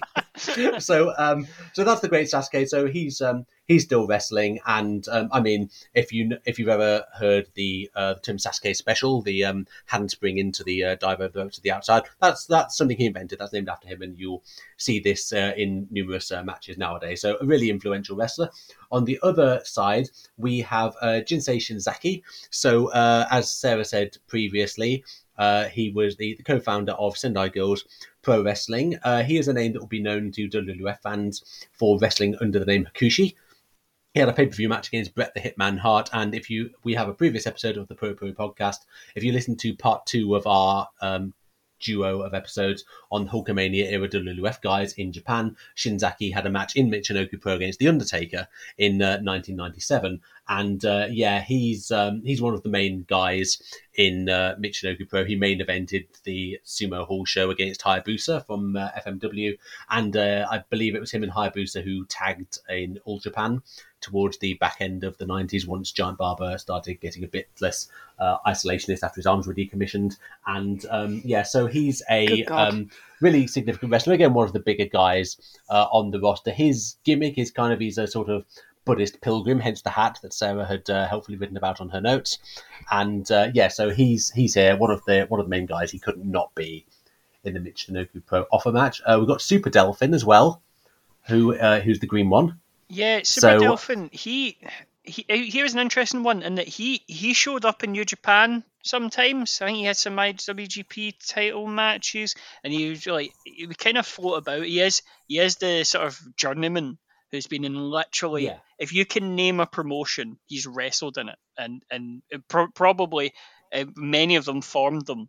Um, but he, he Hmm. he he had some great. He was in the Super J Cup as well. He had some great stuff, and Yeah, he yeah, was. he he he he's kind of a weird one, and he, he seems more he seems more visible than he actually was, if that makes sense. And that you think Mm, that he yeah. done he was done more in big companies than he actually did. He just kind of had an impact when he was there. Yeah, I mean he's uh, I mean he, he's yeah he's a guy whose name you see uh, bandied about uh, quite often. Uh, but yeah, he's he's kind of he was never really like uh, one of the main guys, but like he's somebody you've heard of. Uh, innovated the dolphin clutch. Yeah. And one of the things I love most about uh, wrestlers uh, is if they have a signature roll up. Mhm, I really yeah. like that. And uh, yeah, and he is tagging with uh, those two are tagging with Grand Naniwa. Um, Grand Naniwa, um, Is I the will greatest of all time. Like he is the greatest of all time. He's You- also Maki Ito's favorite wrestler. I well, quite rightly. Um, I, Yeah. I like you. You think my my fandom for Kaz Hayashi is something? I, I genuinely, right? I am not exaggerating when I say this. I think Naniwa might be in like my top five Japanese cruisers. I love him more than like with the fire of a thousand suns. He is every single match I see him in, I'm always just gravitated towards him. He just fills me with warmth and makes me laugh, and it's, it's what you want from a man, isn't it? It's just what it's just what you want. Um, Yeah, he's he's a crab man. Um, he's he's a crab man. He does crab related moves. There was a wrestler called Hermit Crab in Chikara, which was a just wholesale rip off of uh, Grand Naniwa. you can imagine what I was like when I, we went to that. Well, I went to that Chikara show in Glasgow, and I hadn't really Yeah. watched Chikara, and Hermit Crab came out, and I was like, "It's fucking Grand Naniwa. There's a fucking Grand Naniwa like clone on this show." Like, just like honestly, like. Uh, he was in the Super J Cup. He had a match against Damien Six Six Six, which is a comedy match, uh, and like everything in the Super J Cup's always really, really good anyway. Like in terms of work rate or whatever, even the short matches. But Oh yeah. yeah, he he he was a a comedy wrestler who just absolutely nailed the art. He used to have giant pincers. He used to do like claw holes and stuff like that, and he was so great. One one of the the the fulcrums of my cruiserweight e-feds when I was younger. Um, yeah, I uh, he, he died like quite a wee while ago, and quite it was quite sad. He kind of fell into a bit of a bit of a rut and was I think he was like I, quite ill, and I think he was in like quite poor and stuff like that. And um, yeah, it was it was a bit of a it, was a really it, it did hit me hard when I found out like when he died because I think it was only like five six years ago. But yeah, I I absolutely love Grand Naniwa. I would, I would I'd take a bullet for the man. He's he's so so so good, and like yeah, he's just I I never I've never watched a Grand Naniwa match and and felt anything but sheer joy. And yeah, that's Yeah, what, I want. mean the the um, I mean uh, I, I our, our friend Luke at Oyster Earrings, who's appeared on the podcast, uh, wrote about this in that when uh, so uh, Maki Ito and I think it was Ito and Chris Brooks and Super Delphin tagged together in DDT last year, and uh, Ito was getting to do all of the uh, all of the uh, Grand Naniwa spots, Yeah. and uh, like uh, and uh, Luke said that it's um, he never got the impression of Ito as someone who really found like wrestling qua wrestling as something that grabbed her so much as an opportunity for her to pantomime you know physical and, and mental torture yeah. but like uh he was like the first wrestler that really grabbed her just for like being a performer as a wrestler and so she was clearly just having like the best time getting to do all his spots and tagging with super delphin who was a uh, you know a uh, compatriot of his from the Michinoku Pro days. I thought that was really sweet. And uh, the um, the the team of Delphin, Naniwa, and Shinzaki were kind of the heel team in this, the Rudo team, uh, to use the lucha terminology. They're not the only person there because we have uh, a guy dressed as a monkey. Um, he's got uh, a a, a Buta Genjin guy on a chain, and he's all, and also Love Rat Taka Michinoku is there, uh, standing Love Rat behind Darren them. Day himself is in the Yes, Tokyo Dome. absolutely. So yeah, he he's there, and I mean he's named after the promotion. He's kind of uh, he's kind of got to be. So they've got they've got some goons, and I think if you're doing lucha properly, you do need some goons. Can we just backtrack to the fact that nobody nobody is paying enough attention to the fact that there is a man dressed as a monkey and on a chain he has a he has Buta Genjin. Yeah, he's Like- got a Buta Genjin guard. One, one for the Kingsters. This is. Like genuinely, why? Where did this come from, David? Any insight? I mean, like, what I, was I, Kesen Numajiro doing in 1994? Like David, you must know this is your wheelhouse. I I consider myself where I can talk to you about most things. You know, i- impro. I can I can fake a knowledge. You know, I can get by. nah, man. Like I'm I'm I'm struggling here. I I'm genuinely I'm not, I'm not joking when I say this. Right. I am looking up Cagematch through old Impro results to try and find a name that jogs the memory for me. I'm going, oh yeah, like, it's who this is guy. the monkey guy? I have no idea. I mean, even I am struggling with it. But um, right, well, two seconds. I'm gonna I'm gonna have a wee look here. Right.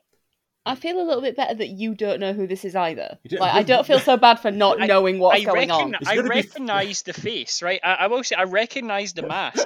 But he's a monkey. you can't No. recognise the face. no, no, no, no, no. He's not. No, he's not. Not because a monkey. I, I I've seen this this per, this ape wrestle before. It, I've seen this ape wrestle. Think about what you're saying, David. I've seen this ape wrestle before. but George, this is a really innovative um, way for you know currency to, to move on. You know, you get a, a- you know a non a non fungible token. It, it, it means that you own something, and you can you know it allows artists to connect um, to you know monetize it, and you to connect with the art more.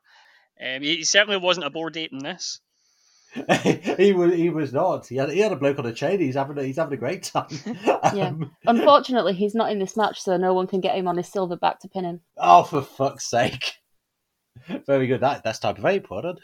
I'm just I'm I'm mixing up my primates, but oh, oh, it was the best I It's- could do it's under the it was the best I could do under the They're all, they're all, circumstances. fuck it, they're all simians, right? Go. Let's go on to the. Um, Did you expect in Big place. Egg Wrestling Universe at some point to go, I'm mixing up my primates? Did you ever think that would be in in business pod? I can honestly tell you that was not in my original outline for this series when I designed it like two years ago. Like when I did that bit, when I did that big like color coded like diagram where I drew like arrows all over the place of like what matches went in what episode and why. This was not on the list. no, so um, the so the, they have the um, so they, they do they do. All, they all come out together, and uh, yeah, Sasuke gets a big pop from the crowd, as you would imagine. And so there's, uh, there's a good bit of crowd work at the start. Uh, Naniwa does some uh, does some muscle poses, which is uh, which is very good. And uh, Shiryu, uh, who should not be uh, confused with uh, Shinryu, the super boss from Final Fantasy five and ten. Fun fact, um, does some headstand, uh, handstand, shall I say? And uh, then some little, you know how people like use their fingers to mime cutting stuff with scissors. yeah. Um, like did, does a bit of that to mock uh, Naniwa. Um, so that's that's good. Like you can you can tell the uh, the how Chikara was influenced by this because this is really scheduled. Um, this is really laid out like a Chikara King of Cheers match in that two guys come in, they do some spots. The next two guys come in, they do some spots, and then the next two guys come in and they do some spots. So we've got um, a good beefy boy face off between Sato and Shinzaki trading shoulder blocks. Um, uh, Shinzaki does a, a big gorilla press, and they do sort of lots of chops and slaps and stuff like this. And um, we get the first of what is um, now like I was expecting, and it's probably because I've not watched that much Michinoku Pro. I was expecting going into this something more like uh, Toryumon. Um, where I was, I was expecting, oh shit, there's, there's no point me trying to keep up with all the different moves that they're doing uh, because they'll be flying so thick and fast, Yeah, and there'll be dive dives going all over the place. And, yeah. Yeah, exactly. Um, Yeah, No, no, not a bit of it at this stage. Like you, there's a there's like three or four dive fake outs in the. is very much when do we get into the fireworks factory with the dives. I feel like this. that. Don't you feel like that the pacing of this match is actually quite odd, though, for precisely that reason? Because I felt like, I mean, it comes in and it actually starts, you know, a bit more grapply. It starts a little bit more technically, and then it starts building up. You know, in the way that you know a, a lot of these matches do, and you can see like part of. You know, I think part of the feeling uh, about this is that it's maybe not quite so impactful now as it was then, but that's because we've seen loads of wrestling that, that borrows from this. Yeah, that's the thing. It's it's Seinfeld syndrome. You know, Seinfeld was such a really influential sitcom in the way it was filmed and scripted, but it was so influential that so much stuff that came after it borrowed from it. And so you look at Seinfeld and you go, like, what what's the deal with it? You, Yeah. re- you really get that sense watching What's this match. the deal with Seinfeld? what's the what's the what's the fucking deal with that guy on the chain?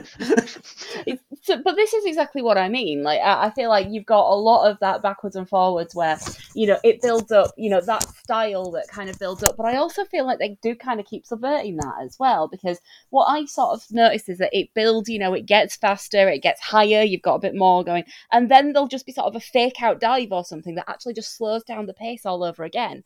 It felt like it was building and then it would not build and then it built and then it would not build and it almost felt like like they'd of started making progress on the match and then being told guys we need another five minutes Aja Kong's knackered Yeah, you know and there was a lot of filling from there Yeah, it's kind of odd. Like there's the, the the bit where you first get to see Sasuke and Delphin coming in for some flippy stuff, and like Delphin does an absolutely fucking ridiculous tilt a whirl backbreaker. He like spins around three times. oh that looked amazing Yeah, but then like two minutes later, someone else does a tilt a whirl backbreaker, and it's like not nearly as good. So it's yeah, it's kind of those sort of things. There's a lot of ideas in this match. I certainly can't fault it for the number of ideas. Um, uh, the spot I like the best probably in it is um, Naniwa does so the spot he's most known for, uh, and the one Ito did in that DDT match. uh, where he gets on the middle rope and he starts crab walking uh, Yeah. along, along it, and then he does an elbow drop. And uh, yeah, you've you've seen the spot, um, you know, a lot if you've seen Grand uh, Naniwa matches, and Shiryu keeps rolling away. So Naniwa just has to keep going, and then Shiryu will roll away again. He didn't even get to do the elbow job; he got pulled off the ropes. Yeah, he still didn't land. I thought the thing that I just kept writing down, I've written down in more than one more than one line of my notes includes the word silly. Like, and It I is it- silly. it- this match is extremely silly, and it is. There's such a novelty factor compared to everything else that's been on the card because it's even very different to you know the, the the minis match that we were talking about earlier, Yeah. which at this point, by the way, is about six hours earlier you know, because these guys have been sat there, you know, since the dawn of time at this point. So, you know, this doesn't feel like anything else on the card in the same way that, you know, the minis match didn't feel like anything else on the card. Like, they're so ready. Like, this crowd, uh, the crowd's really hot for this. They, keep, you know, they get the. Obviously, Sasuke's over because everyone knows who he is, but you know they're super. They're really into this, and I think they were just ready for a surprise at this Yeah, I point. think- so I think- it's taken them in completely the opposite direction from where the V top Hmm. first round was leading them. yeah, I think watching this match in a vacuum is kind of like you, if you watch this match in a vacuum, you go, okay, that's like a, a you know a, a pretty decent but not outstanding you know wacky six man tag match. But and so watching it in a vacuum, you probably feel that. But like you know, we can't conceive of what it was like. Like, our, con- considering asking if our arse cheeks could be amputated because like the, the numbness has just become painful. We've, sitting on- we've got we've got deep vein thrombosis in our arse for uh, for sitting down for so long, and um, and like yeah, the crowd probably was really hot for this because uh, fuck me, if you're sitting through a ten hour wrestling show, you're gonna need some variety. Yeah. Um, I mean, yeah, it, it is very silly. Like the the bit I've just got here. Uh, Delphin inexplicably gets the better of Sato with a shoulder block. That should not be happening. Uh, the relative size of those two uh, particular gentlemen, and uh, then Sasuke fakes out a dive, and then um, uh, Shinzaki um, he gets one of his opponents, uh, does the arm ringer on him, and he ascends to the he ascends to the top rope, begins w- walking along it, and we get Sa Shonen Gecko Niiku. For English, fuck's Come on, sake, boy, go to school. this is why I this is why I took all them Japanese lessons. Um, so maybe that's why be- he wrestled the Undertaker. You should be ashamed. I, I, I just, I just, I just want to put that there. But also, yes, I laughed, but fuck you. for, for, for those of you who are for, for those of you who are listening at home who don't have to be in the same room as George right now, um, I, I just want you to know that he looks entirely too pleased with himself. I've got it fucking written out in kanji as well. I've been doing my doing my doing my homework. Uh, Um, so yeah, I- ni- nearly nine years I've been with this guy, listeners. Nearly nine years. Yeah. But crucially, and, uh, not nine years yet or ever, because you. Be, I've got a month. or, You've got a month. or possibly ten years by the time this episode comes out. But um, I'm gonna have to put a disclaimer at the start, going at the time this was recorded, Sarah and George weren't um, engaged in serious litigation battles against each other. this, uh, as a result of this episode, Sarah and Stato finally decided to start going to couples therapy. Yeah. and then not before time. So, um, uh, I mean, this is followed by the silliest, um, the silliest spot in the match, which is when Shiryu is doing the like the kip up fake out, where you go whoop whoop whoop whoop, and he like kips up a little bit, and then he goes back, and then he gets up. And everyone spins around and jumps up and goes, "Ooh!" Now, now that that's a spot that again, that's a spot that you see in loads of comedy matches nowadays because that is kind of an iconic spot that you'd see in Michinoku Pro matches. So then, this is what I'm talking about. It's um, a spot you see a lot, and oh, that's where it comes from. So again, Seinfeld syndrome. Um, I have to say, like I was um, impressed uh, by Dick Togo in this, nearly as much as I'm impressed by his uh, by his role as the manager of King of Darkness Evil in uh, current New Japan Pro Wrestling. Uh, but like he, for a big for a big lad, he is very fleet of foot, and it's probably my favourite section of the match was when he was fighting off two guys at once, literally not even hitting them by just uh, dodging them, uh, rope walking, and just evading their atta- attacks and real drunken master kung fu shit. Before Shinzaki just walks in and bops him on the head, which I found very funny. And then uh, Shinzaki tries to splash him, but uh, uh, Togo moves, and Shinzaki just accidentally splashes his two prone teammates.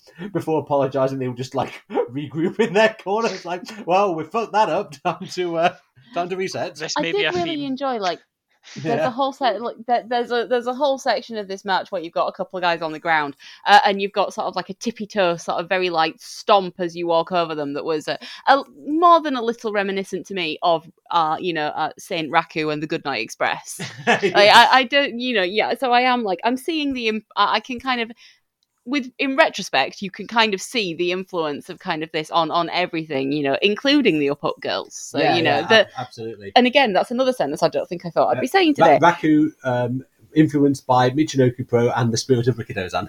So, um, and Thomas the Tank Engine. yes, that that that too.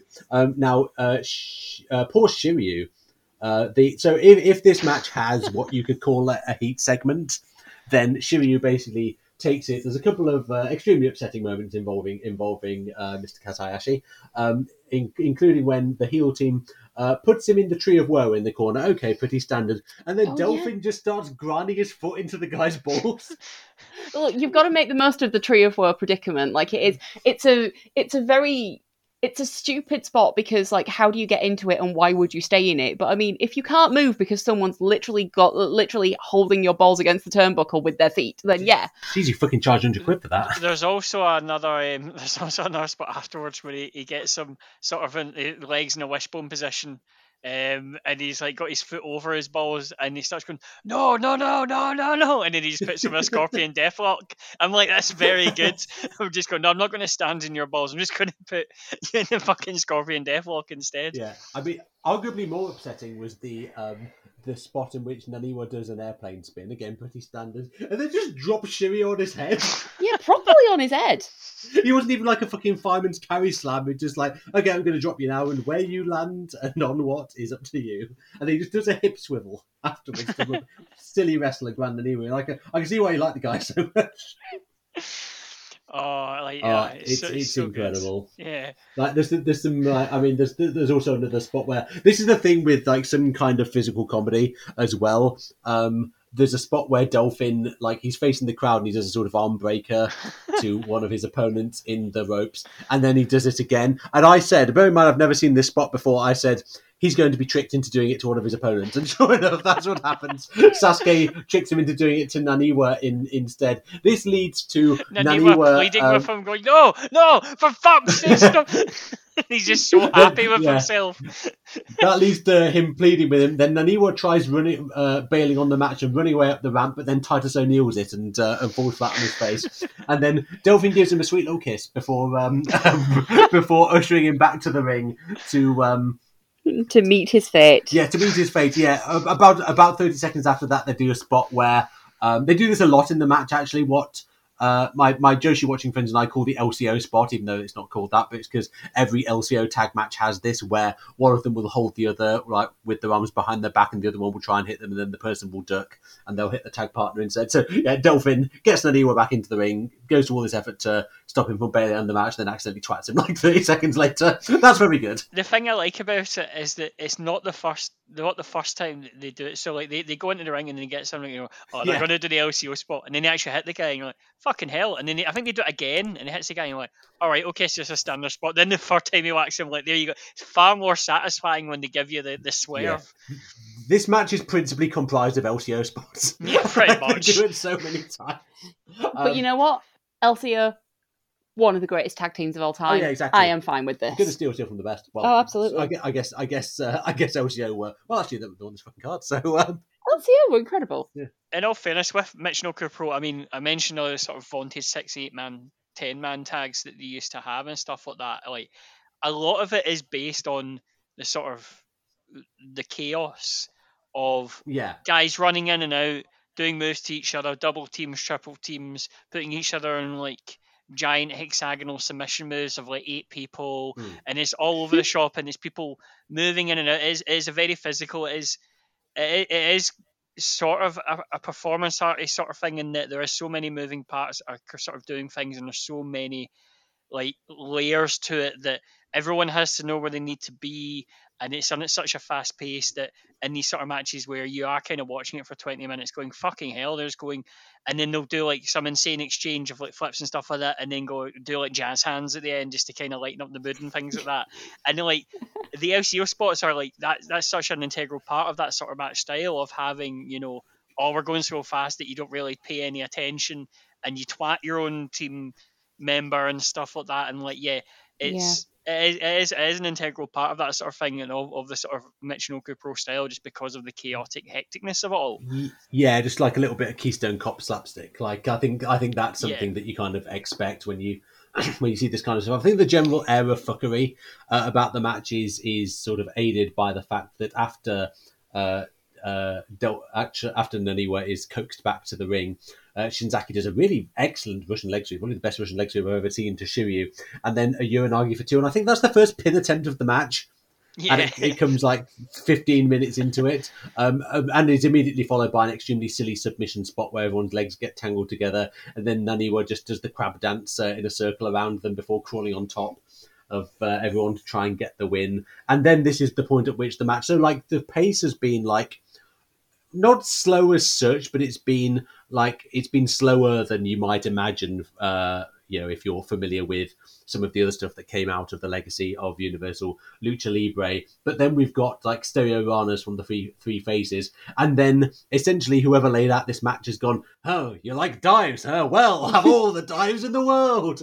So um, finally, yeah, Shiryu does a dive to the outside, Naniwa does one. Sato does a uh, 619 fake out into a plancha. Delphin does a, a crossbody from the top rope to the outside. Sasuke, true to form, does a springboard moonsault and just flies over the barricades. Like, there's way too much air on this. And uh, uh, Shinzaki does a very graceful sort of. He has one ro- one hand on the rope and just kind of a half twist. You know what it is? It's like one of those fucking uh, dismounts in the uh, Olympic gymnastics. Imagine being athletic enough to overshoot one of these, though. Yeah, yeah, I know. Imagine being able to get so much air on a dive that you can't guarantee you I, won't go straight over the barricade. I, I also find it I also find it funny that like you know when you do stuff like this, you kind of lead lead up to the most spectacular dive, and it's just like, hmm, who's the most spectacular high flyer of these six? Jinsei Shinzaki, that's the man. I am. I, this is like the Trans Siberian Express of dive trains. Like this is proper. yeah, they're, they're to, I love the fact. I think Super Delphin as well carks it into the crowd because he ends up in a chair and he just sort of has a wee yeah, has a wee pat on the shoulder. The commentator just says, "You all right? I know." Baron just has a wee chat with him as it, this chaos is still going on, and he goes, "See you later, pal," and then just walks away like from the commentator, and it's just really just great. Yeah, just like chatting up. Was that Doris Blind in the front row that uh, that he, he like like has a little word with? Um, there's like a white blonde woman in the front row. Can you imagine being Doris Blind watching this? Like, what, what the fuck would you be thinking at this point? You won't see this at the World Amateur Championships in Krasnoyarsk. My husband David is going to not believe what I have to do to tell him when we go back to our chateau. Renovating um, the thatched and... roof on the on the on the outhouse. and uh, so yeah, this leads uh, directly into the finish, um, which is going to like so the match, like whatever it's sort of should we say, idiosyncrasies structurally does at least uh, build to a finish. So Delphin does the tornado DDT to Shiryu, uh, tries the, the signature Delphin clutch, but then Sato comes and breaks it up before Shiryu and Shinzaki do some stereo topes. Back in the uh, back in the ring, the camera completely misses a Sasuke near fall. Um, Sasuke gets another two, and then uh, pins Naniwa with this huge crucifix power bomb. Look absolutely. Oh, that disgusting. looked hideous. yeah, that will so do brutal. It. Even if you see a Sasuke special in this match, he, he killed himself in like three other ways, but like um, yeah, oddly chose not to do that. Yeah. Um, so and and that and that's it. So the uh, the face team wins, and everyone has a good time, and it's time to get the V top competitors uh, back out to uh, brutalize each other in a, some varied and fun ways. Out of your ice bath, Alger. like, oh no, I've got to wrestle two more times. um, so yeah, this match. Um, okay, uh, Sarah, start, uh, final final thoughts on this. I it fulfills a function in the interminable big egg card. like it absolutely it is offering something that nothing else does. And yeah. and I'm really con and you know we didn't really do our sort of final thoughts on the on the minis match either, but I think that that's the thing that they both have in common yeah. is that they both give you something that's completely feels quite fresh and different compared to what else is happening in the rest of the card. Um, and I think that that's it's needed. I think you do need those kind of breaks and you need those breathers. Um, I think, yeah, I mean, this was just this match in particular was just again, it's the Seinfeld syndrome. It's the feeling of like, I didn't necessarily need it, but I think the context in which we're watching it is completely different now. You know, we're watching it with, you know, 30 years of, of wrestling that's been influenced by this. We're also watching it in isolation. Like, we didn't watch this, you know, having had like Doris Blind and Kyoko Hamaguchi and people like that. Yeah. We we didn't have to watch shoot boxing earlier uh, earlier Well, in the day. we did have to watch shootboxing for this. We did, but we didn't have to do it in the same day as watching this. Yeah, that, that's that's true, and uh, yeah, I, I- yeah, I, I think you are right. Like both these matches do offer something different, like separate from the fact that like it's blokes wrestling Yeah. rather than women. and I'm not saying that I didn't enjoy it. I'm just thinking that it's a it's a different experience for me watching it now, and I think it's also different for me, at least partially. I think it's also kind of what this show in particular has come to mean over the years as well. I think it's um, you know, to come to it as a woman now thinking, okay, so this was kind of the peak of women's wrestling and it probably matters more to more to me in 2022 than it did to anybody who was actually at the show to be like, well, why have we got some men on this show? Yeah, I don't think that anybody who turned up, like, I also don't think they came to see this match. They came to see Chigusa Nagayo, and that was, you know, and in that respect, that's kind of the, that's what the show was there to do. This is, it's really just a kind of, it's a break on the card. Aja Kong gets to rest up, Mm. um, and you know, it was, and it was a really good laugh. And I imagine that at the time, it was there were people going, "Thank God, I needed that." Like Mm. at the end of those really intense matches that they'd had. yeah. I think I think that uh, yeah, you you are uh, you are absolutely right. Of course, I, I think that um, both of these, they, I mean, yeah, yeah, you're not. I, I assume there were like some Michinoku pro hardcores as like, oh well, if our guys are on the show, I'm going to, I'm definitely going to go to. it. But they can't have made much more than a tiny fraction of the number of people who are actually at the show. I think this match is most probably, and I, I can't speak to the uh, you know business decisions of the Matsunaga brothers, like you know, uh, 28 years on, but um, I would imagine this was kind of on the card as a, I guess, a gesture of goodwill to some of the Universal Lucha Libre people for, I guess, helping uh, AJW grow their audience in the um, in the early part of the decade. Again, not saying that like oh, it is a good thing that there was a, a, a men's match on this on this women's wrestling show, but I would imagine that was the thinking behind it, and I, I enjoyed it for what it was. It um, I don't think that or the other match we talked about on the on this episode will. You know, they, they don't crack my top ten matches on this show, or even particularly come close. Um, but it's, it's But none of them's my yeah. none of them's my bottom match on the show either. no, not at all. But like it was, uh, pre- pre- presumably that was the shootboxing. um, I mean, Yeah. yes, because the uh, the the the Indian children wrestling at least you know got a lot uh, at least got a lot of love from me for being very serious and kind of being very, short committed, as well, very committed Yeah, as well. Like But yeah, absolutely had its place. I enjoyed it. Probably a bit too long, um, but uh, you know, it was it was fine for what it was. I watched some Michinoku Pro. I had a nice time doing so.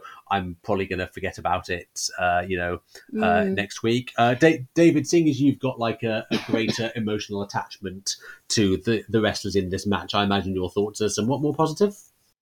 Yeah, I mean, like as I said before, like I, I never like I never watch a Gran Naniwa match and feel anything but just warm, like a, a big warm, comforting blanket and a a big mug of warm soup on a cold winter's day, and yeah, like I, I like I, you could give me literally any Gran Naniwa match um out there, and I'll watch the fuck out of it and I'll enjoy it.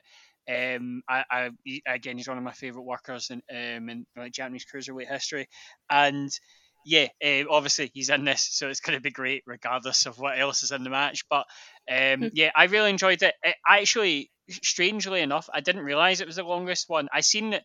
I seen the run length, um, and obviously I was like, all right, fair enough. But there's quite a lot of bump around everything on this show, so Yes. I was like, oh, you know, it, did, it really, it, it flew by for me. I really enjoyed it. Again, like the th- this is so innovative and like again, they, they, they kind of mixed in that they had the ability to pull off these insane stuff and do stuff like the dive trade and things like that that you know are obviously really really aesthetically pleasing to the eye. And as well as that they you know they, they know that you know it's not just about work right? You kind of need to have uh, you know have, have more strings to your bow so to speak and they could put in silly stuff and all that. And yeah it's uh, these guys uh, you can watch more stuff by them and it's always always very enjoyable. And yeah i yeah I, it's not it's not the greatest match i've ever seen but um, certainly, like I, I had a thoroughly good time watching it, and again, like just any chance to see Gran Naniwa, I'll take it with both hands.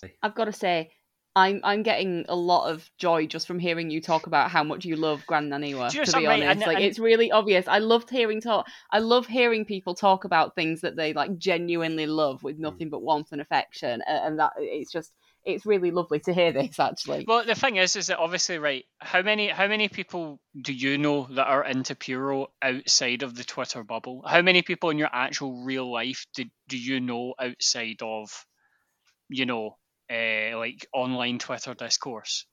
So, like, not many people, like your day to day friends, people at work, people you see every week, and stuff Literally like that. nobody. Exactly, I, right. I made friends over the internet because nobody else gets it. Exactly. Yeah. That's how that's how this podcast started because none of us had other friends who were into this, or if they were, Yeah. they were into you know 1999 WWF, and that was it, right?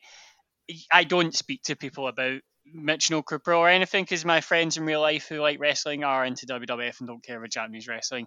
I don't get to talk about Gran Naniwa too much, but I've been watching him for like well over a decade now, and yeah, I it's it's just really nice to be able to say like because he doesn't get talked about mainly because I think he died about I think it was a seven six seven eight years ago and like he he was just kind of you know farting about doing indies and stuff and again he was unwell at the end and all that so he, he didn't have the sort of the Liger career where he was kind of fighting for titles and kind of in New Japan all that and you know he he had his he, once M-Pro finished he was sort of like like quite a lot of the AJW guys who weren't sort of the upper echelon where it was just, and even then the AJW sort of higher ups where it would be once AJW finished, he kind of just you know, oh right, well I'll go to whatever indie's going, but it was just on a sort of lower level with Gran Naniwa.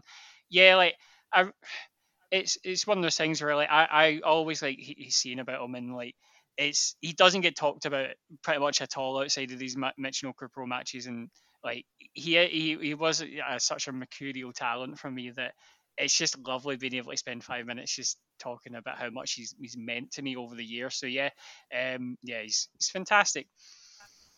Hmm, What, what better note to end on than that? I think. So uh, next time on Big Egg Podcasting Universe, join us for episode the twelfth, where finally, finally, we will be getting into the V Top tournament, the uh, centerpiece of this show. Finally, we're getting to the fireworks factory. We we actually are a, the eight woman one night knockout tournament featuring talent from four different promotions, um, and it's these are amongst the best matches on the this show. And considering we've had a lot of very good matches so far, um, just think about the uh, the, the, the what that means, and including one match in particular that is talked of in you know.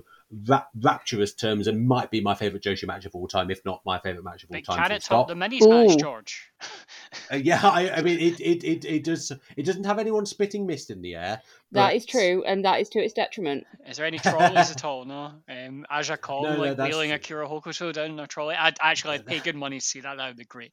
That's the I think we'd all pay good that's money to the- see that. That's the real trolley problem. Yeah. So, um, so yeah, but like we're going to be talking about that. So we are not going to cram the entire tournament into one episode because it would arguably be, be longer than Big Egg Wrestling Universe itself. So what we are going to do, we're going to split, split it into three episodes. In the first episode, we're going to talk about the first two quarterfinals. In the uh, second episode, we're going to talk about the other two quarters, and in the last one, we're going to talk about the semis and the final. So um, it's uh, it's going to be really fun, and uh, like I mean, we've been looking forward to this for literally years, talking about uh, the V Top tournament. We hope that you will enjoy listening to it as well. We've certainly enjoyed presenting this episode to you, episode number eleven of Big Egg Podcasting Universe. So before we all sign off, I think we should do our plugs. So, Um, my favourite is the AC model, as it comes.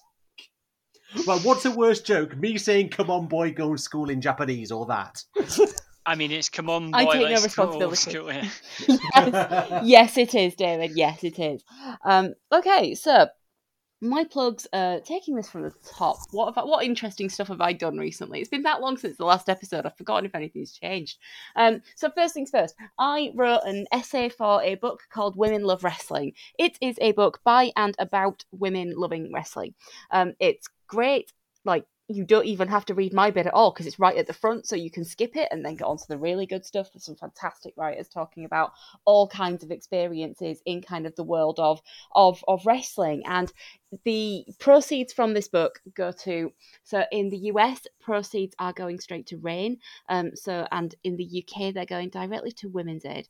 So the it brilliant causes, really important. Um, it just give give them your money like buy the book give them your money enjoy it like mick foley has read this book and said that it was good like that's a uh, and frankly you could put that on my tombstone like as far as i'm concerned that's the greatest thing that's ever happened to me Three stars, some funny bits. Mick Foley, the Scotsman. Mick Foley would never write for the Scotsman. Mick, Fo- Mick Foley would never be anything other than effusive in his praise because he's a very nice man.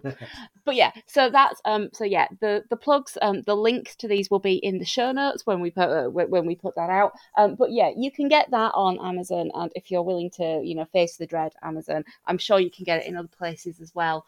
Um, but that's my really big one, to be honest. Um, I'm also going to say, you know, follow me if you want at Sarah Parkin One on Twitter. Um, I'm hoping to God that you know none of my like prospective future employers are finding it because it's literally just me getting angry about things that happened at like Royal Rumbles or like various other pay per views. Like it's literally that and me like complaining um, about uh, first bus in Leeds. Those are literally the only things I tweet about. First bus, come on the podcast and defend yourself. no, we have to defeat them in the marketplace of ideas, darling. I don't know whether you've heard this or not. Um, yeah, so those are, and a, a quick shout out as well to um, friend of the podcast, um, LJ Gray, who has written, um, who wrote an incredible um, essay for another um, anthology called um, So Hormonal, um, which was published by um, Monstra- Monstrous Regiment Publishing. So, independent publisher, tick uh, sort of collection of essays from absolutely incredible, you know, writers talking about really personal experiences and and also speaking from a huge range of uh, from a huge range of sort of different perspectives. Tick three, it's about having and living with and the challenges of hormones. You know, this is something that's under discussed and we kind of really don't talk about enough. Um, and i think it's a really important topic and it's a really like it's a really warm and funny and emotional and kind of really well put together anthology. Um, and i'm not just saying this because they are our friend but lj has absolutely kind of put together one of the one of the best pieces of writing that i've, I've read in quite a long time. Um, so those are my plugs. So you know one uh, one for me and one for lj So yeah, as, as, as far as stuff uh, I've got to shill, um, you can well firstly follow us on Twitter at Puro Podcast. Um, we are on uh, SoundCloud, Stitcher Radio, and iTunes. You can uh, follow us at the Puro Puro Podcast if you want to consume any more episodes of this uh, of this uh, fine audio presentation. and why wouldn't you yes, indeed, Hell after yeah. what you've heard today. Um, and uh, it's not just David talking about crab wrestlers, but we do other stuff. So we, uh, I have also written a chapter in a book called 100 Greatest Literary Detectives. If you're a fan of uh, detective fiction, crime fiction, whatever, uh, do check that out. It's a pretty good uh, primer for the genre. Uh, I've got a novel called The Rise and Fall of Rikidozan, which um, is something I'm extremely proud of having uh, having written. You can find that for £2.49 for your Kindle. I think it's um, seventeen ninety nine for a print on demand paperback. Uh, a real labour of love from uh, from me. It took me about four years on and off. It's a novel set in the world of professional wrestling in Japan. Really, the advent of uh, of uh, of the industry. So uh, please do check that out. You can read other writings of ours on I maintain the double foot stomp is silly.com. Uh, there's all sorts of uh, all sorts of random musings on there. Um, I shall also shout out some comrades in arms of ours, seeing as Sarah has done the same for LJ. So um, just and this this is to do with Joshi Wrestling as well. So if you want to check out these uh, these fine uh, creators, so uh, if you go to at Oysters Earrings on Twitter, our friend Luke has a wonderful monthly digest of the various things in wrestling that he has enjoyed watching. Um, this uh, is mostly women's wrestling, in fact, uh, entirely women's wrestling. Um, some months, but it's a very good way in if you are if you're not familiar with women's wrestling in Japan, or maybe you just watch uh, Stardom, or you just watch Stardom and Tokyo Joshi, there's some more out of the way stuff that he reviews. He's very good at getting across uh, his uh, his his ideas about what what is wrestling to him, what makes good wrestling. Also, our friend uh, Stuart Iversen at Iversen83, that is I V E R S E N, uh, has a uh, blog which he calls um, Ramblings About Wrestling. And uh, he does show reviews of uh, Joshi Wrestling and also does a monthly summary as well. So he's got uh, particularly good uh, Tokyo Joshi coverage, uh, reviews even the uh, silly out of the way shows, and yeah, just tells you what's worth watching. It's very good. Um, also, at It's Dana Now on Twitter, who is a lovely Canadian lady who does. Um, the uh, well, she does uh, translations of mostly Stardom uh, promos, press conferences, and uh, stuff like that. Um, and it's always great to have um, people going to the trouble of translating some of the uh, Japanese content that you don't necessarily get on the uh, on the Stardom world with the with the subtitles. You know, some of the things surrounding the surrounding the wrestling. There's a female wrestling journalist called Mugiko Ozaki who has done a series talking about you know, what is strength in female professional wrestling. And Dana's translated the interviews from that, and they're, they're very insightful about the performance. So I would really recommend uh, doing that. I was I was going to say like in terms of like translators and stuff like that, um, like you, you you can't really fathom just like this sort of like translators are the backbone of like the sort of English language puro community. Podcasts like this God, don't happen if there if there isn't people translating shit. I mean, going into Big Egg, do you know what I mean? Like if we didn't have like reviews or whatever, or like translations or stuff like that of just and of like websites and stuff, and people like taking information and putting it in the English language, how fucked would it be yeah. for research and you know stuff like that? So yeah, yeah, um, like the, these people are doing God's work. Um, definitely. Um, someone else doing God's work. Um, Daniel, um, Daniel Baker at handlinglament.bandcamp.com. Uh, David, what about yourself? Um, so I run um, a, a Partick Thistle podcast. Um, we discuss week to week uh, the generally daft goings on with the club. Um, we're in a we're in a bizarre period at the moment. We're actually not too bad, um, which is is quite uneventful. Usually we have lots of weird and uh, stuff going on, and like, we're quite terrible in that. But we're actually not too bad this season. Like we are um, sort of in still in a title hunt, but um, we do lots of podcasts that we're actually we're going through the podcast at the moment we're kind of archiving a lot of old stuff i'm taking all the stuff out of the old stuff that's actually still relevant putting it on YouTube. So if you put uh, it's called, uh, podcast is called Draw Lose or Draw. You can go to um, YouTube, uh, Draw Lose or Draw, and you can see lots of stuff there. We have lots of stuff that people who are maybe not into Thistle or football would enjoy, just generally very comedic stuff. We've done lots of stuff about like the worst signings that we've had, um, including the legendary Jack Storer, who uh, you could you could do a, a, whole series on the madness of when Jack Storer punched a bin on his debut. Um, and um, and that's like not even in the top five mental things that he did. But um, we do lots of stuff like that. Um, I'm doing lots of uh, we're doing like documentaries. We actually had Daniel um, from our sister podcast, the Pure Free podcast, on uh, to talk about a trade union strike in 1921 and the, the day before the, the Scottish Cup final where Thistle won. Uh, so we've done a documentary on the Cup final and we done I basically crowbarred Daniel in to get about 20 minutes of socialist chat. Um, in, in all honesty, um, as well as that, we've done stuff like we've done a, a chronicle of um, the night we defeated Falkirk 5 0 to win the League One title when no one was allowed in the stadium. And it's a very comprehensive sort of sound art thing. We've got voice notes from people who were who were you know watching it at home. Me and Matt recorded our entire Skype chat as he popped open champagne. Um, we had uh, there was hundreds of people up at the canal celebrating, so we had people taking videos and audio from the canal of people celebrating and stuff, and partying outside in Firhill Roads, um, ta- giving uh, players bottles of Buckfast for the window to tan. Um, interviews with people who were at the canal, um, interviews with people who were in the stadium. Our, our good friend James Kearney, one of the best sports reporters out, um, he um, was in the stadium, one of the very, very lucky people um, to actually be in. We got him on to interview. And yeah, it's Luke, um, who you mentioned earlier, who we had on in the Pure Pre podcast for our January 4th special and stuff. He was very complimentary about it. He said it was some of the best editing he's ever heard on a podcast from someone who's not like getting paid to do it. Um, and was very complimentary. Oh, we are not getting paid to do we any of this. We're definitely not getting paid to do any of this. But he, he, he was very uh, very complimentary about just how, how good it was. And I, I think that generally, if you have an interest in culture in Glasgow, for example, it is, it is, it's not really a football podcast. It's literally just about a group of people in Glasgow having having the best night of their lives. Basically, um, it just so happens to be that they've won, they've won the League One title and they're doing it. Um, so I would definitely suggest that. Um, and we're doing lots of other mad stuff. I'm doing a walking tour of Partick. Um, you wouldn't believe the amount of stuff non-Thistle related.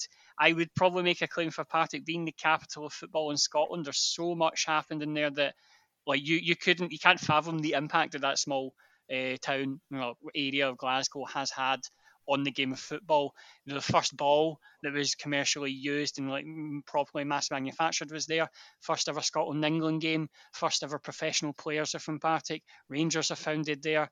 Um, you know, um, the old Rangers, all that. Like they, um, and we're doing a walking tour of it with our good friends in uh, Glasgow Football Tours. We're doing that in the summer as well as that, um, I know this has went on for ages. I do apologise. We had Mhairi Black on, um, actual full-on SNP MP person you see on the news, um, like one of the most famous politicians in Britain, came on to chat about being a Thistle fan, her memories about the time she uh, created Thistle and PES and made ten like seven foot four players and one four foot six guy called Lee Stewart, um, and took them in the Master League everything. I would definitely suggest, at the very least, if you if you have any any sort, even if you don't have an interest in Thistle, listen to the Mhairi Black podcast because you will really enjoy it. And like I, have I've had so many people come up to me who now think I'm part of Mhairi Black's inner circle and absolutely loved it and wanted her to you know come out of the pub with us and all that and stuff like that. And yeah, it's quite well. So I've definitely suggest the Mhairi Black interview with Draw Lose or Draw is yeah, it's, it's probably the most proudest I've ever been. It's like literally meeting a political hero. Like I've been in the Scottish independence movement literally since I could walk. Um, I was there when it was just a mad fringe concern, and uh, going and then seeing someone my age, well, actually, she's probably a good few years younger than me, but someone of my age stand up and be a pro. She like she she she took Jeremy Corbyn to task for not being socialist enough. That's the sort of like you know like a, a, proper hero, and she was just like yeah, came on, she had a great time, absolutely loved it. So definitely listen to that. Um, another another thing I want to uh, plug as well, just because is so basically we're recording this. As I said, Thistle are in the sort of midst of a really good season at the moment. We're actually um, I'm not going tomorrow um, to the game, despite the fact that we it's possibly the most important week of our season this week. Um, the game tomorrow and the game against Arbroath on Tuesday will define our season. If we win both of them, we might go and win the title. It is I, on, I cannot begin to imagine how huge this game is um, and tomorrow and Tuesday. And I'm not going tomorrow. And the reason I'm not going tomorrow is that we're playing Raith Rovers away. Um, to be honest, you may have heard of Raith Rovers um, after the very, the just the frankly horrifying story that came out about them signing um, a, a, person who was convicted of rape in a civil court. Um, they signed him because they wanted him to score goals, and it blew up um, to the point where it was in CNN, it was in German news, everything, the, the entire world was talking about Raith Rovers. So the first, for the first time since they won the Olympic against Bayern Munich, fucking 30 years ago, um, and it was not for a good reason. And I, I took, I, I took this the, the stance where. Um, they, they, they, so David Goodwillie is not playing for them. He's never played a game for them. They've released him, and but they for some reason signed him on a two and a half year contract, and he's due to get 150,000 pounds payout because they've terminated his contract early. The, to, um, to, to put it into perspective, the victim, the, the person who he, he who he did rape, was given a hundred thousand pound settlement, and David Goodwillie uh, declared bankruptcy to avoid paying it, paying her it. Um, he is. I cannot stress to you how much of pawn scum the man is. I despise him. I hate seeing him at games. I talk about how if football is an escape for me, it's always it's, you know the one place I go and I don't think about real issues, and that's why I love it so much. When I, when we uh, when I've been to see us play him, I just genuinely feel sick the whole time that the fact that he's just stealing a living when he shouldn't be. I know I'm going off on one um, about this. I, I just despise the fucking man. But basically, I'm not going tomorrow because they they, they they're paying him 150,000 pounds, and the directors at no point have said right, it was our mistake. We'll pay for that, or you you, you know something like that where the, the club is paying for it. The club's money is being used to pay for this, and it's their decision to do that. And again, it's your decision to go tomorrow if you want. You know, you can go if you're happy with that, whatever. is, is entirely fine. But I'm not going. I'm going to fucking Linlithgow. I'm going to see Linlithgow Rose versus Whitehall Welfare. I'm really excited for it. But the reason I bring this up um, is that the re- the reason it obviously didn't go because I don't want to give twenty pounds to a rapist. Essentially, I don't want to give my twenty pounds ticket money knowing that it will go to pay him off. So I'm not going to Raith Rovers tomorrow. What I am doing instead, though, is I am donating my twenty pound ticket money. I've already donated it before as well when this all broke. Um, there's a man called Martin Glass who is a Raith Rovers fan who um, the the vast majority of Raith Rovers fans, to their credit, who weren't just wee boys who really don't understand and just make jokes and just edge lords and stuff like that. The vast majority of sensible fucking Raith Rovers fans were absolutely sickened, and it was them. It was them that, that caused them to to release him basically because they, they were so vehement in their disgust at this. So they, they set up a, a fundraiser for a Rape Crisis Scotland, um, where Raith Rovers fans could instead of going to the game, donate their money to the fundraiser. They have raised in the space of three weeks fifteen thousand pounds to for Rape That's Crisis awesome. Scotland from people like myself, Matt as well, who I host Draw Lose or Draw the podcast with, is not going tomorrow. He's on a family holiday away to Rothesay just because he's like, well, you know, I'm, I'm not going to give him the money, and he's donated his money as well. Um, I've donated some stuff to there's a women's centre in Maryhill down the road from Firhill.